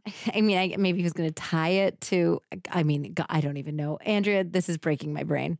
But yeah, like, this is not the Shawshank Redemption. You need to sit this down. already came out, didn't it? Yeah, this is not the Shawshank sit down, Redemption, sit down, honey bun. This is not going to work for you. Okay, so with all this madness behind us, we can move forward to Richie's trial, which began on December 13th, 2016. The prosecution argued essentially that Richie had abused Angila throughout their marriage, hated her with a deep passion, and finally decided that he'd rather eliminate the mother of his children than split custody. He saw a window of opportunity. He had a knife and he performed a personal, passionate, and violent attack that resulted in beautiful Angila being stabbed 44 times while she feared for her two year old child in the very next room. But beyond motive, they had forensic evidence that put Richie in that room and Angila's blood in Richie's wife's car that he had been driving that night. There was also a cellmate of Richie's who testified that he had bragged about the crime, mentioning that he knew Angila was pregnant, which authorities had not released to the press. So there was no way a random guy in prison would have known that if Richie didn't tell him. Mm-hmm. How did he know? I don't know, actually know. I mean, she might have told him, or she might have told the kids who told him. The kids are old enough now to transmit that information. So it would take a pretty, pretty darn good defense attorney to dig Richie out of this hole. But his attorney, he's no Johnnie Cochran, I gotta tell you. So this guy did nothing. I'm not even gonna say his name because I don't wanna get in trouble for talking smack about a still practicing attorney. His opening statement was less than five minutes long. I thought you were to say five words. no, but almost basically. CJ Wynn wrote about it in her book, like that everybody was confused that he was trying to say, look, you gotta not just listen to the prosecution. You gotta keep your eyes open, keep your ears open, listen to everything, you know, have a discerning, eh, you know, judgment. CJ Wynn said it was like he was telling the jury that they were children who were putting their fingers in their ears rather than adults who had taken on a very deep civic duty. It was just bizarre. And he also didn't present any evidence about Richie at all. Like it was five minutes of him being like, you're going to hear a lot of things and they're real things. But you're going to have to think really hard about what you believe At and the who you end, did he throw a smoke bomb down and disappear? I wish. Honestly, I think Richie wishes he had to because that's how bad this defense was. Yeah. Oh so yeah, it was it was not good. He was like, This is a big deal. These are real people's lives you hold in your hands. So let's not just rush to judgment, guys. And then he didn't put up a single witness for the defense. Not one. Now, I mean, they say that this is not uncommon when you have a very strong reasonable doubt case, but there's his DNA underneath her fingernail. This is not a strong reasonable doubt case. Guys, I'm sorry. If you're an attorney and you're listening to this and you're like, you know what? You don't understand. He did a great job somehow. please, please. Please, I am in the wrong. I'm just a layperson here, but like it just did not seem like this was a winning strategy. I'm Please tell enlighten us. Yeah. The trial was expected to be two weeks long, and because of the defense, it lasted three days. Stop. Three days. Stop. Stop. Yeah. in closing, the prosecution was basically like, all right, guys, the, his skin's under her fingernails. What what more do I have to tell you? I mean, I can tell you more. There's lots more, but like let's just focus on that for a second because there was a legal order that they couldn't even be around each other. They're not even allowed to be around each other. They're supposed to communicate by email. So in what planet would Yeah. his DNA get under her fingernails in a normal world? There's no excuse for it. I mean, there's like lots of other things. Like he's a proven liar. He tried to break out of prison in the most pathetic way ever. like, you know, like he's disgusting. He's a cheater. He's an abuser. He was kicked out of the military for abusing her. There- guys, there's a ton of things, but let's just go back to the DNA underneath. I feel like they should have just given the jury like one of those paddles that say guilty or not guilty at this point, you know? like so easy. yeah, and so you know the defense obviously has to follow with a strong closing. Yeah, and then he's like, keep your eyes open, keep your ears this open, keep your said. mouths shut. So CJ Wynn put this in her book. This is from the actual trial. Now we know Chris Jackson was at work the entire night. Mr. Wilder believes he was set up. He told other people at jail that he was set up. March 4th comes along and he gives a statement to law enforcement that says that it was Chris Jackson. We know it wasn't Chris Jackson, but do we know that it was Richie Wilder? No, we don't. We don't. He was trying, and you can make this determination yourself. Was he trying during his statement on March 4th to deflect off of Mr. Jackson to get more investigation done to see if Mr. Jackson had some involvement in whoever did kill Angila Wilder? That's for you to decide. He literally didn't read anything about the case until he walked in the courtroom. It's like, okay, who's my client? Is it Christopher Jackson? Or is it Richie, Richie? Wilder? so Okay. Yeah, I think what he was trying to say, I think what he was trying to infer was that the reason Richie tried to blame Christopher was uh, because he wanted to bring more attention Yeah, to the no, I, case. yeah, I understand. Okay, no, it took me a while. I had to read that like three times to try to understand what he was saying. I think he was like, no, you know, like Richie was trying to help Christopher by blaming him. Well, the jury might have been confused about what the hell Richie's attorney was trying to say, but they were decidedly not confused about whether or not Richie was guilty. After less than one hour of deliberation, they basically had your paddles, Andy. A jury of six women and six men found Richie Wilder Jr. guilty of Angila's murder. This is probably the least surprising verdict we have ever had on this show. Yeah. yes. Yeah. So, you know, it didn't happen right away. There was another sentencing hearing, but then Richie was sentenced to life in prison without the possibility of parole. That's like a long life in North Dakota prison. It is, and he was um, relatively young. I think he was only 30 ish at this point.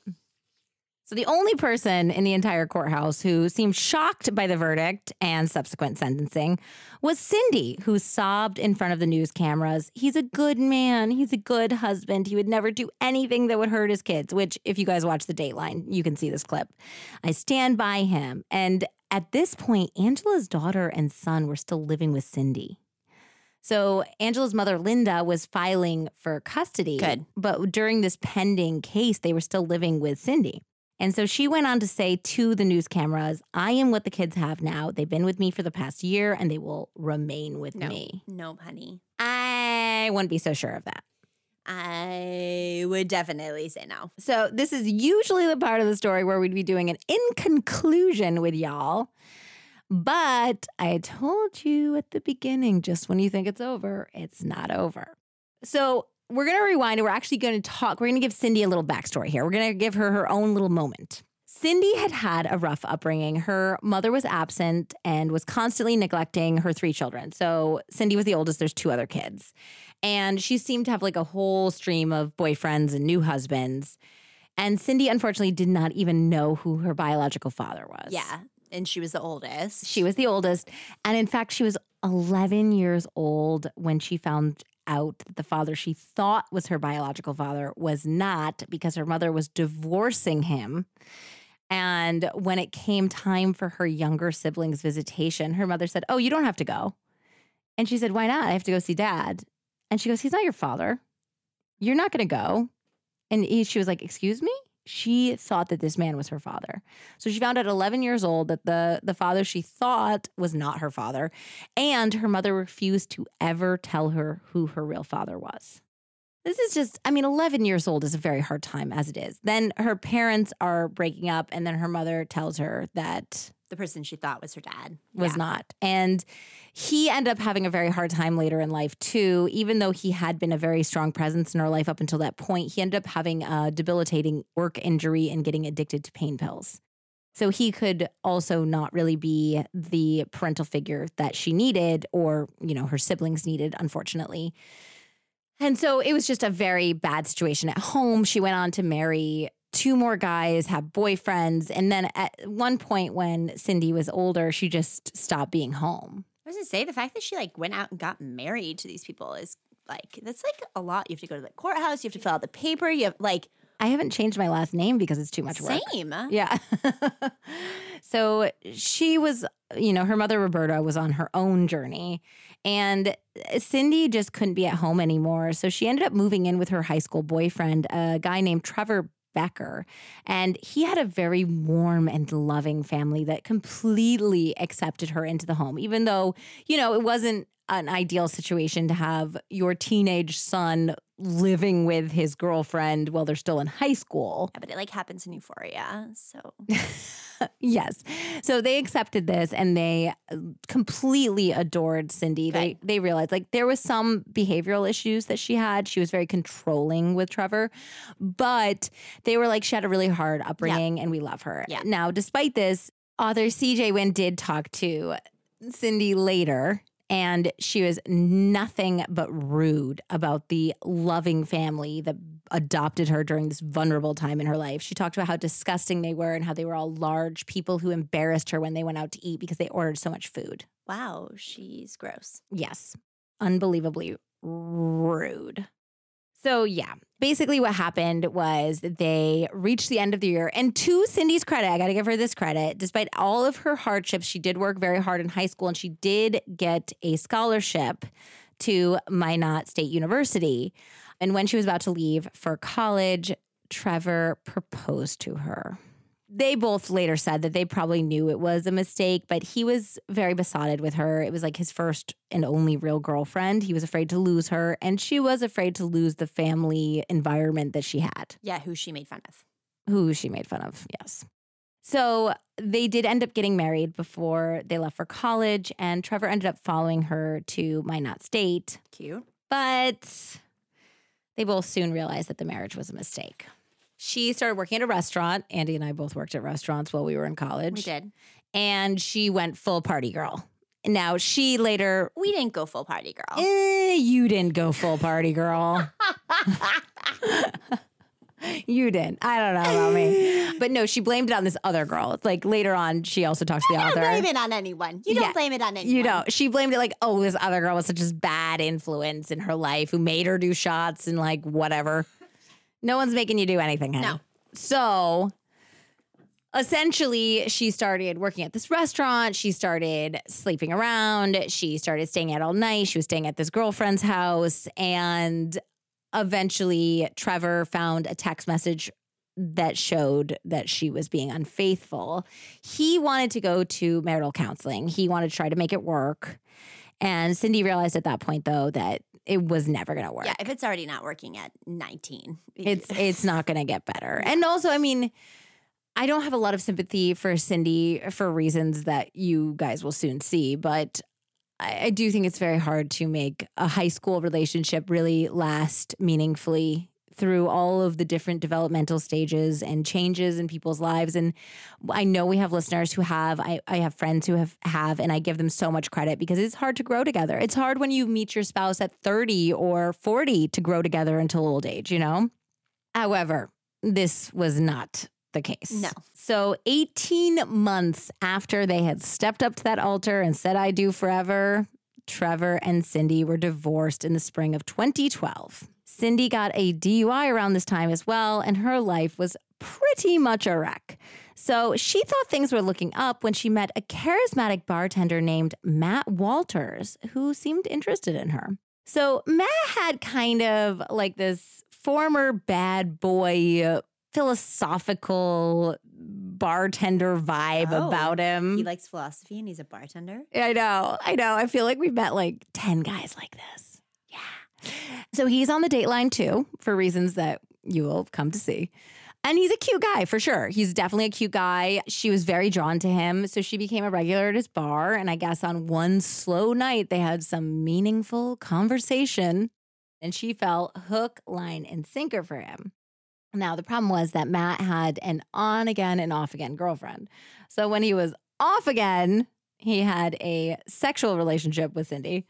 And when it was on again with his girlfriend, he basically just ghosted her. I wonder what the philosophy was behind that. I mean, I think he recognized that it wasn't a nice thing to do. So eventually, you know, Cindy got tired of this, and I think that he got permanently back on with the girlfriend. So she became frustrated and she decided to accept a date from a guy she knew from work, Richie Wilder Jr. Mm-hmm. She even brought him into Matt's bar to try to make Matt jealous.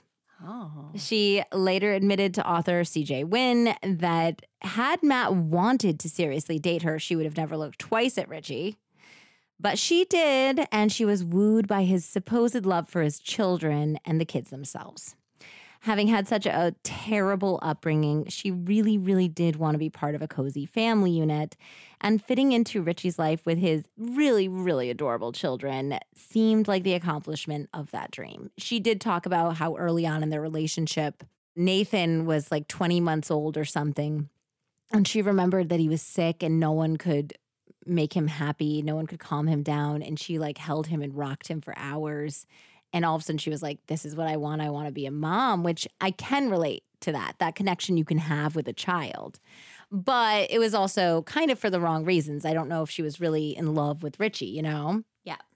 Now, however, with Richie in prison for the rest of his natural life, Cindy's thoughts turned to what might have been, and she reached out to Matt Walters. Stop it.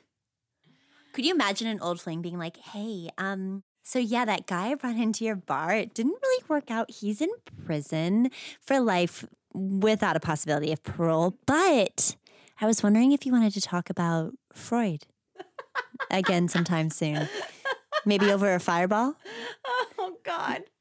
That's almost exactly how it was. Okay, great. So she reached out on Facebook, naturally. So DM. Yep, she uh she DM'd him on Facebook. Had been more than 2 years since they had spoken. It's completely out of the blue for this guy. And at this point, he had actually moved out of North Dakota. He was doing really well for himself. He was living in Colorado. He was a licensed electrician at this point. He had a fiance he was totally in love with. So he's happy in his life. Okay, leave him alone. Yeah. And she opens with, You've probably heard, but my husband murdered his ex wife. Stop it. And so, even though he's very happy, it doesn't matter how happy you are with your spouse. You're like, uh, excuse me? What? So he responded to her and he's like, I actually have moved. I live in Colorado now. I have no idea what you're talking about, but what? And so they started chatting a little bit. Now, he did have, like I said, a bad boy background. He had actually done some time for burglary. Okay. So I think at this point she felt comfortable thinking he's some sort of ex con. She can kind of float him some details, make herself look like a little bit of a badass. She starts saying some shit to him that makes him uncomfortable. Does she also not realize that like everything on the internet is tracked? Apparently, no one does. Okay, uh, what year is this? I mean, this is happening in 20. I Uh, 16, 2017? We- 2017. We, know by this point. There's no 2017. grace for yeah. Yeah. We know by this point. Yes. And so he said something to her like when he read about it, he's like, by the way, a knife is a stupid way to kill somebody, you know? And she said, I know it wasn't supposed to be a knife. That was the backup. He got impatient. So she said that to him in a Facebook message, and he was like, holy shit. Like, she knows something about this. She was involved. This poor guy. Yeah. So he's like, I'm going to call the Minot PD and I'm going to tell them that something shady is going down. Good for him. Mhm. Good for him. Yes. So he called the police department and he's like, I've got some weird Facebook messages. She's real into me. I don't know what you want to do with this. And they were like, Would you like to be a criminal informant for us and figure out a way to get more information out of her? And he's like, I think that's the right thing to do. Yeah. So he did it. So he was living in Colorado. He had a ton of friends still in North Dakota. so course. yeah, he's like, I'm gonna come home. I'm gonna see all my friends, and I'll make it supernatural. And I will supernatural, not supernatural. Yeah, we get it. Yep. And uh, and I'll come home and I'll just be like, I'm going out with my friends. Like, do you want to Come come out? out. Yeah. Let's talk about philosophy. exactly. And so essentially they were like, cool, cool, cool, cool. Do you feel comfortable recording her? And he's like, yes, we have to figure out how to do it. So they're like, well, she's really into you. So why don't you like get her in a hotel room that we bugged? And he's like, no, I'm engaged. Good for him. He's That's hot. yeah, he's like, I'm engaged. I don't want to have to do something to like get this information Yeah. out of her. Yeah, yeah, yeah. And there's only one reason people go to hotel rooms. Come on. yeah. So he's like, no to that. If anyone's ever caught in a hotel room with anyone, Yeah, there's no question about what was No. going on. So the second thing, there's like, okay, well, will you just like wear a wire? And he's like, no, because she is paranoid. I feel like also she's a little handsy. She might frisk me. Yeah. Like there's, Yeah. this is a situation she'll definitely figure it out. So Yeah. they're like, okay, so what is the other option then? we're gonna bug your car. So you offer to pick her up and drop her off, Yeah. get her talking in the car while you're driving around. You know, drive around for a little while, talk. She may need a ride anyway. Exactly. They also had him download an app that was better for picking up audio so he could keep it running on his phone while they were in the bar. So they had that as backup as well. So he agrees to this. She is thrilled, which, by the way, she had already been sleeping with another guy Of course. that was like an acquaintance of his that he knew about. So it wasn't exactly like she was like pining away while her husband was in prison here. I mean, she had to be getting it elsewhere if he was like literally jerking off like six times a day. you know?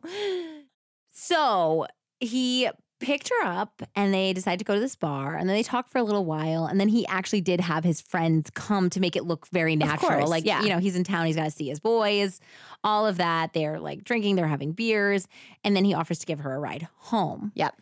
Now they get in the car and it's raining and she doesn't seem to really want to go home. She's like, I'm not going to sleep anyway if you take me home. So do you want to like go out and get some food? Do you want to like go somewhere else? And he's like, no. Like at this point, he and the detectives who were listening were like, I don't know. She's not really saying anything. Maybe this is just Dead end. Yeah. a dead end.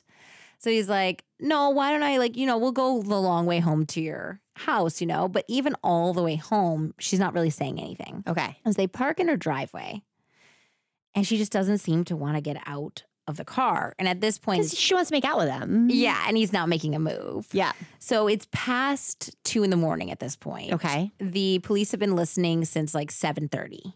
So they're like practically falling asleep at Of course. point. Yeah. But like get your shit together. Yeah. And so he finally is like, you know what? I think that I'm just gonna like, you know, maybe you should just go home. I gotta, I'm getting tired. Like, let's, Yeah. I gotta it. go. You know, let's call it.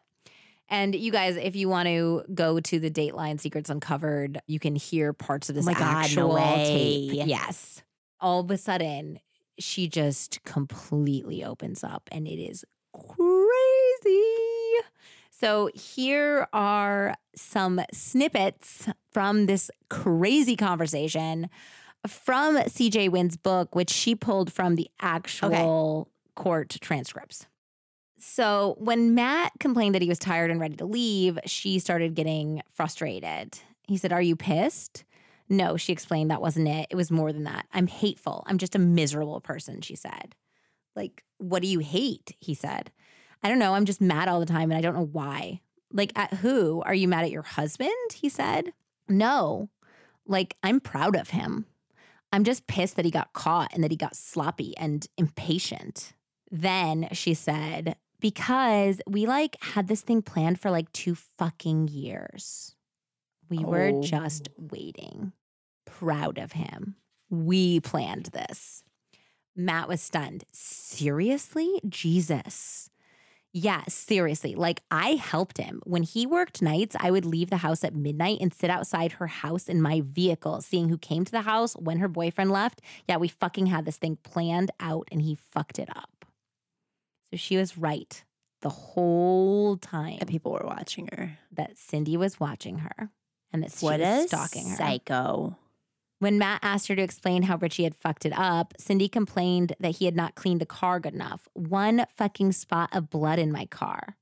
I don't even fucking know how it happened. He came home that night and he said it got sloppy. She fought back. He had to do what he had to do. I helped him clean up. He left again to, like, I don't know, dispose the clothing and the weapon and everything. I thought we were in the clear.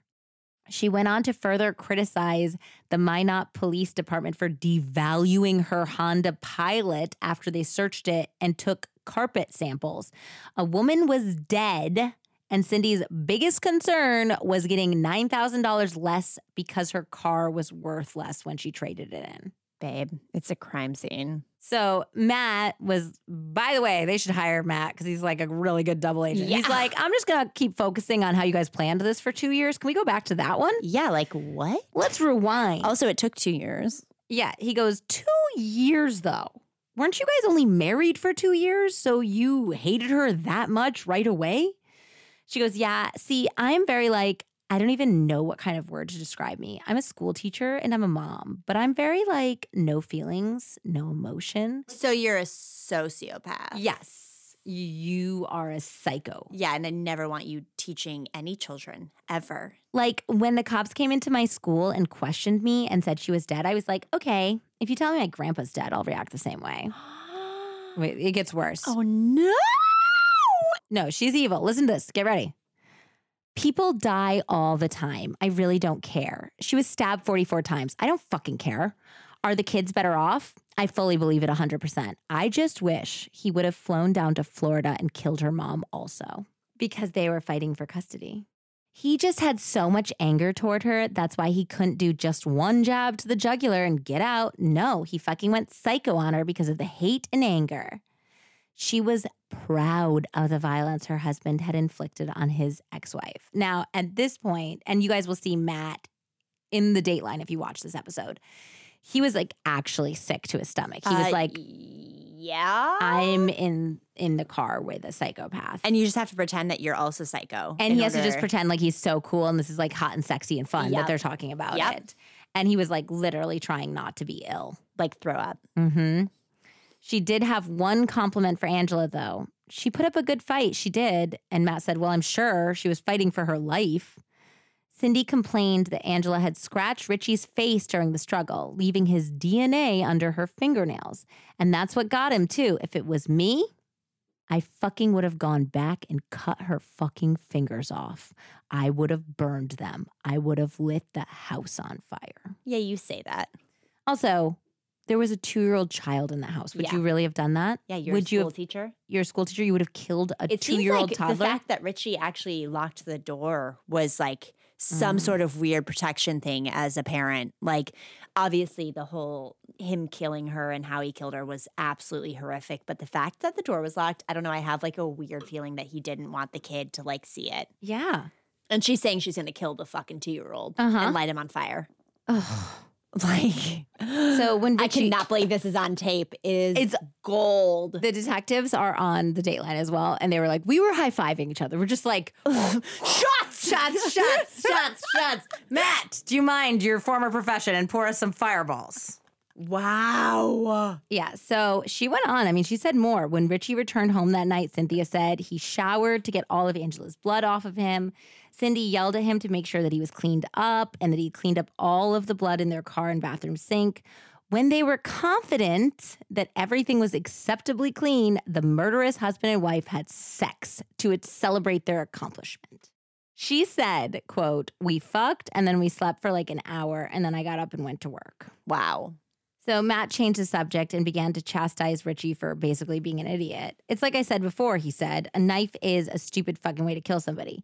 But it was supposed to be a gun, Cindy said. The problem was they did have a gun, like an unregistered gun. Yeah.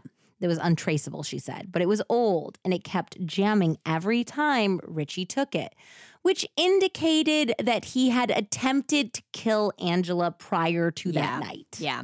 Uh, Cindy next described for Matt the plans she and Richie had made to try to escape from jail if Richie had been successful in chiseling his way through the window of his cell in August of 2016.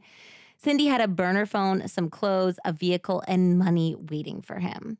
But before he would skip town, Richie had one more mission to accomplish. He was going to kill his ex cellmate, leave a suicide note that made it seem like that ex cellmate had actually killed Angila, and then skip town. so Richie is a lifetime movie. oh, he really, he really is. I mean, he should be with Sarah Jo Pender. I swear to God. Only she's way more successful than he is. Seriously. way more. I mean, there, guys, there was even more. There's like more. She was spilling her guts. I mean, she was even bragging about how it was actually really exciting for her to stalk and scare Angila. Like she was saying, like, I just kept wondering, like, would she come out of the house and catch me? Like, was I scaring her? Like, she was getting off on this creepy ass shit. So the detectives at this point were like, fucking Yahtzee. We got this. We got it. I mean, there's nothing more. They have everything they need. The poor Matt, I mean, he was like drained. He said that he finally was like, well, it's been a night. Good night. See you again, right? We'll see each other again. I'll see you tomorrow. Let's have breakfast. Yeah. And it's just also, guys, I am like, I can't believe that this is what's affected me the most about the situation. But the author of the book that I read did talk to Cindy later, like I've mentioned. And she talks about how she had this conversation with this guy and how she was so fucking stupid to trust him and how he had never before in any of their like time together picked her up or dropped her off. So she should have known.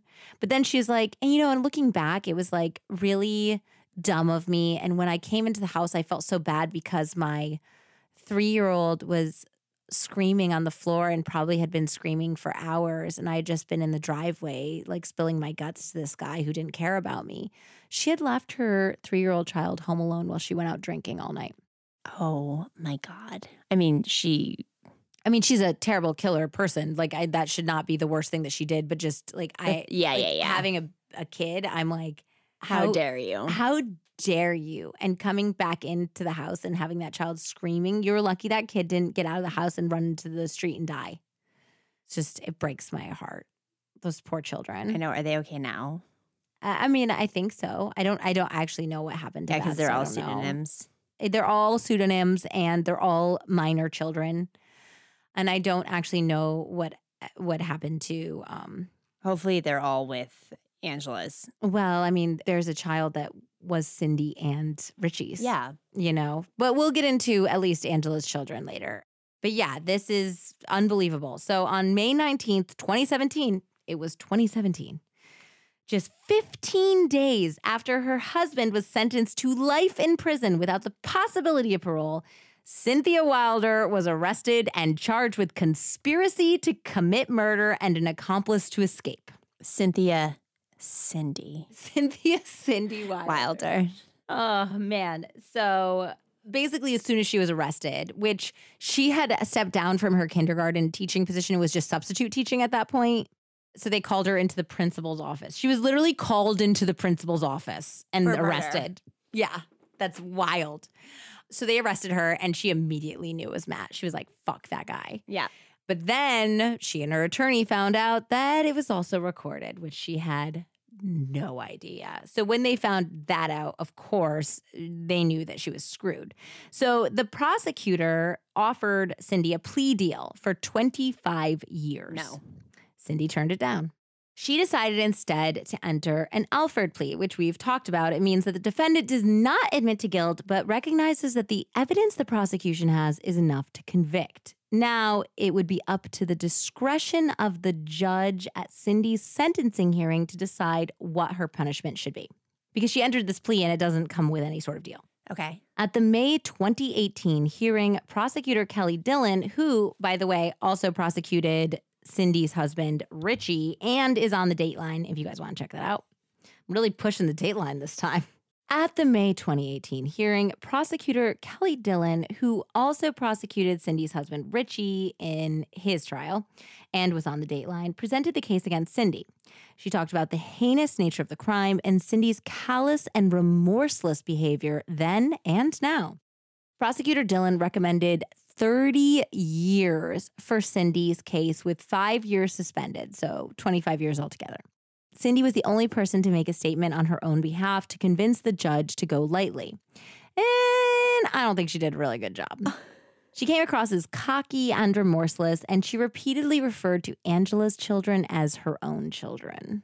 Nope, nope, nope, No. nope. She had the audacity to claim the children of the woman whose life she stole. Yeah, no, honey. When prosecutor Dillon cross examined her, she brought up a part of the recording, and this is true, where Cindy told Matt that she wasn't really pumped about her kids and probably didn't even love them the way Matt loved his car.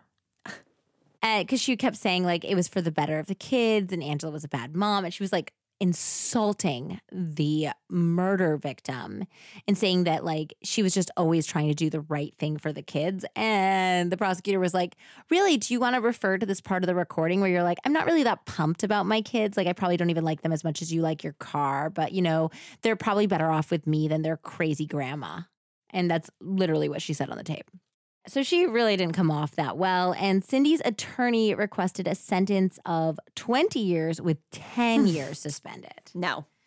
So his so 10 fucking years. 10 years. His justification was that she had not actually committed the murder, and the actual murderer was serving a life sentence without the possibility of parole. Yeah, but she stalked her for two years and planned the murder. Yeah. So the prosecution is saying 25 to 30. The defense is saying this was an isolated incident of one person that she didn't really like. She's never going to do it again. She's a kindergarten teacher.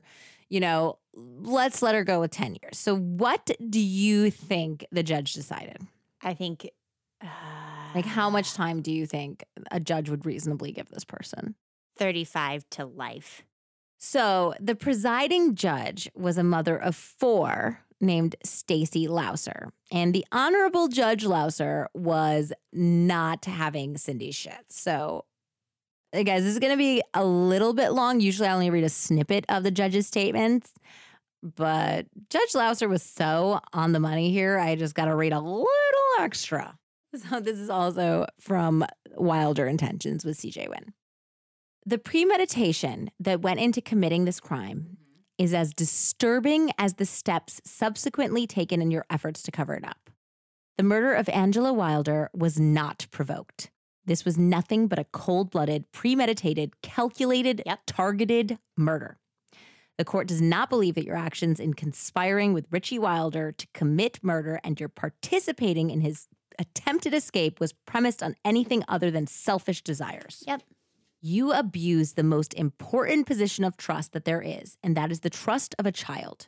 The court cannot help but believe that after November 13th, 2015, Angila Wilder's children likely looked to you for answers, for comfort, and for security many times over when trying to comprehend not only the death of their mother, but also the horrific nature of her death. The fact that you were able to pretend to be a source of comfort, all the while hiding your involvement in the crime, speaks volumes as to your Oh attitude and character. God, she's a legend. Smack down. Your actions have forever robbed these children of their mother and life as they once knew it. In this court's opinion, your actions are the ultimate form of child abuse. Stacy. No family should ever endure the hell that was perpetrated on Ms. Wilder and her family. There is no punishment for you which can ever be close to filling the void that Ms. Wilder's family will forever experience. There is no restitution or reparation that can ever be made. The phrase, to the world you are one person, but to one person you are the world, comes to mind. Although Angila Wilder was one person, quite likely she was the world to many people. The court did not know Angila Wilder, but it is apparent that she had many roles. She was a student, a sibling, a daughter, a fiancée. Of all her roles, it is the court's speculation that the role she was most proud of was being a mother. Oh my God, lay the fucking hammer down. yes. now, CJ Wynn wrote, being a mother of four herself, the part that had obviously impacted Judge of Louser course. was that there was three young children that would never again see their mother. It would be said later by those in the courtroom that tears could be seen glistening in the judge's eyes and that her voice caught in her throat as she gave her final remarks. Because of your actions, Angila Wilder's children's have forever been robbed of making memories, sharing their joys, their triumphs, and their heartache with their mother. Although there may be situations where those who physically commit a crime such as this are punished more severely than those who only play a role, the planning that went into orchestrating the murder of Angila Wilder leaves the court with no doubt that this is not one of those situations. Ultimately, whether you played the role of the puppet or the puppet master in this tragic plot is a question that may not be known. But what is known is you were the one person who could have stopped this nightmare. You were the one person who could have intervened, who could have called law enforcement when Richie Wilder left your home. You were the one person who could have spared Angila Wilder's life, and you chose not to do so. The state and your attorney provided their recommendation for sentencing, and the court stated any sentence imposed would be the court's discretion. I am hereby remanding you to the North Dakota Department of Corrections and Rehabilitation as to count one conspiracy to commit murder to a sentence of life imprisonment without the possibility Shut of parole. Fuck up. She is literally my hero. Okay. Surprise, El Wop. okay, she's though like is she like your favorite judge that we've ever Just- read? a boss. And then she wasn't quite done yet, though, she said. She tacked on an additional five years for the accomplice to escape charge. And she also issued a no contact order on behalf of Angila Wilder's mother. She said, You're never talking to Angila Wilder's kids ever again. And she said, Ms. Wilder, you have no legal rights to the children of Angila Wilder. And I do want to be very clear. Those are the children of Angila Wilder and not you. I wish that she adopted the children. Ah, her four kids are pretty lucky because that is some serious mama bear judge No, energy right like, there. Literally, I cannot. Aren't That you was- speechless? Yes, that was amazing. That's why I had to read more than I usually do. And I cut some parts out, guys. I mean, there's a full transcript where she let her have it. I mean, even the prosecution was like, you know, 25 to 30 years, whatever. And she was like, mm mm, mm mm, I'm not letting this bitch get away with this. I mean, to think about the fact that she stalked the, that I know Those kids' I know, mom. I know, I know, I know, I know. helped in the killing and the covering up and then raised her children. I mean, can you imagine? You'd be turning over in your grave. I know, I know. It's horrific. Clearly, the the judge felt the same way. So, I mean, wow, we have never had a surprise twist LWOP No. before. That's amazing. It's unbelievable. So, Cindy remains in prison to this day. 30 year old Cindy petitioned the court for the chance to withdraw her plea and stand trial on the grounds of ineffective counsel, and it was officially denied in September of 2021.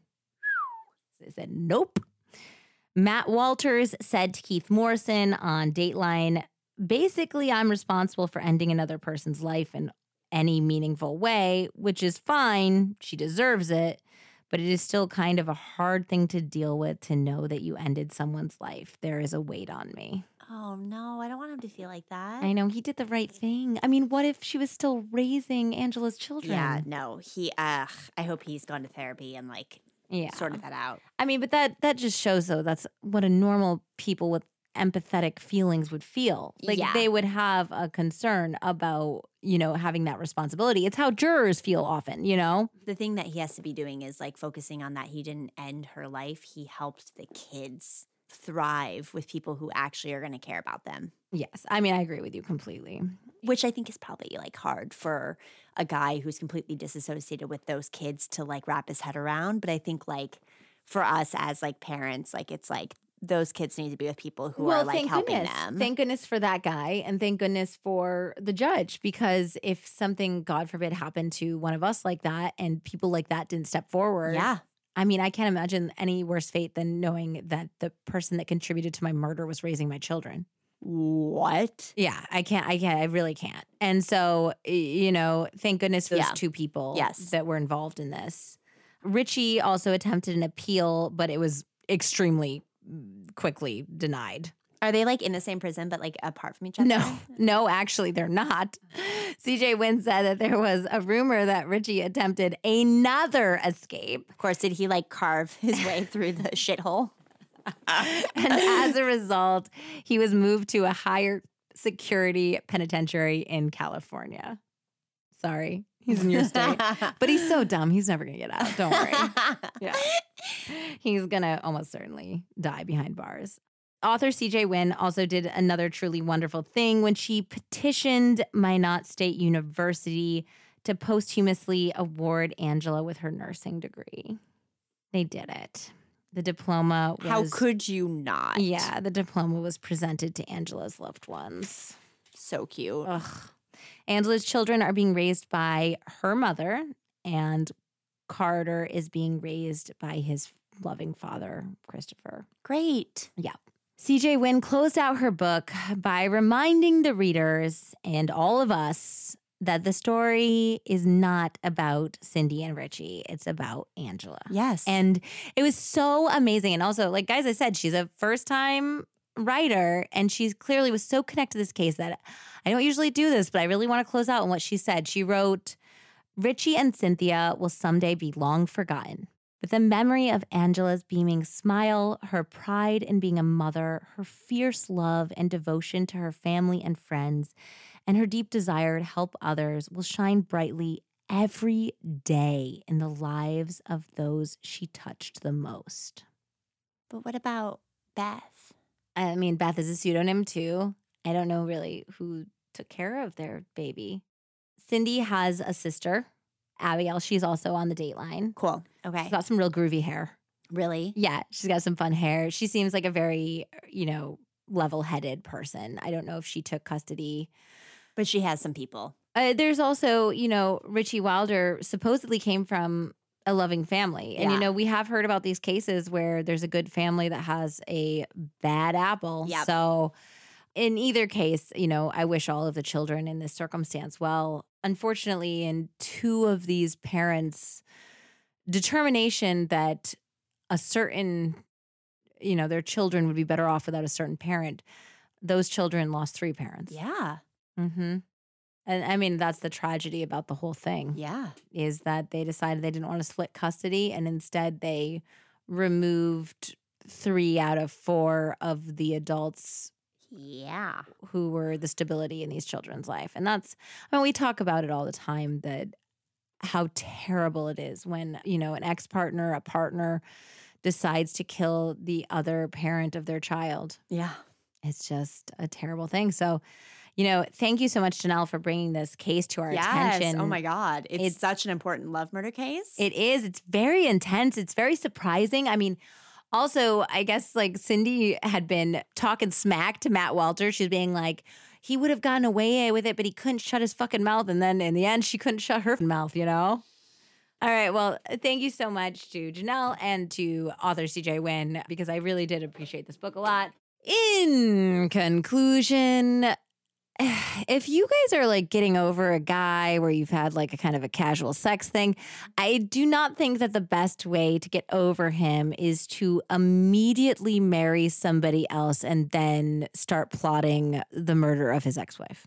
yeah. And then you like reach out on Facebook and you hit him up and you like, you know, reintroduce, like maybe like you're flirting a little bit. And then you like accidentally tell him about how you were like involved in the murder of. No, don't do that. Don't do it. You, it's like, babe, he's wearing a wire. Also, just not not good sex talk. I'm it's not good pillow talk. No, indeed not. Indeed, not. Yes, absolutely. This was all wrong, all over the place. And you know what? If it's been, you know, two, two and a half years and he hasn't reached back out to you, don't get in touch out of the blue on Facebook in general, even if you're not going to admit to a murder. Yeah, but you can if you are a murderer because I want you to get caught. That's a good point. Yeah. That is a good point. Yeah. And as always, trust your gut when it comes to love or trusting that bad boy philosophical bartender so no one ends up murdered. Adios. Bye.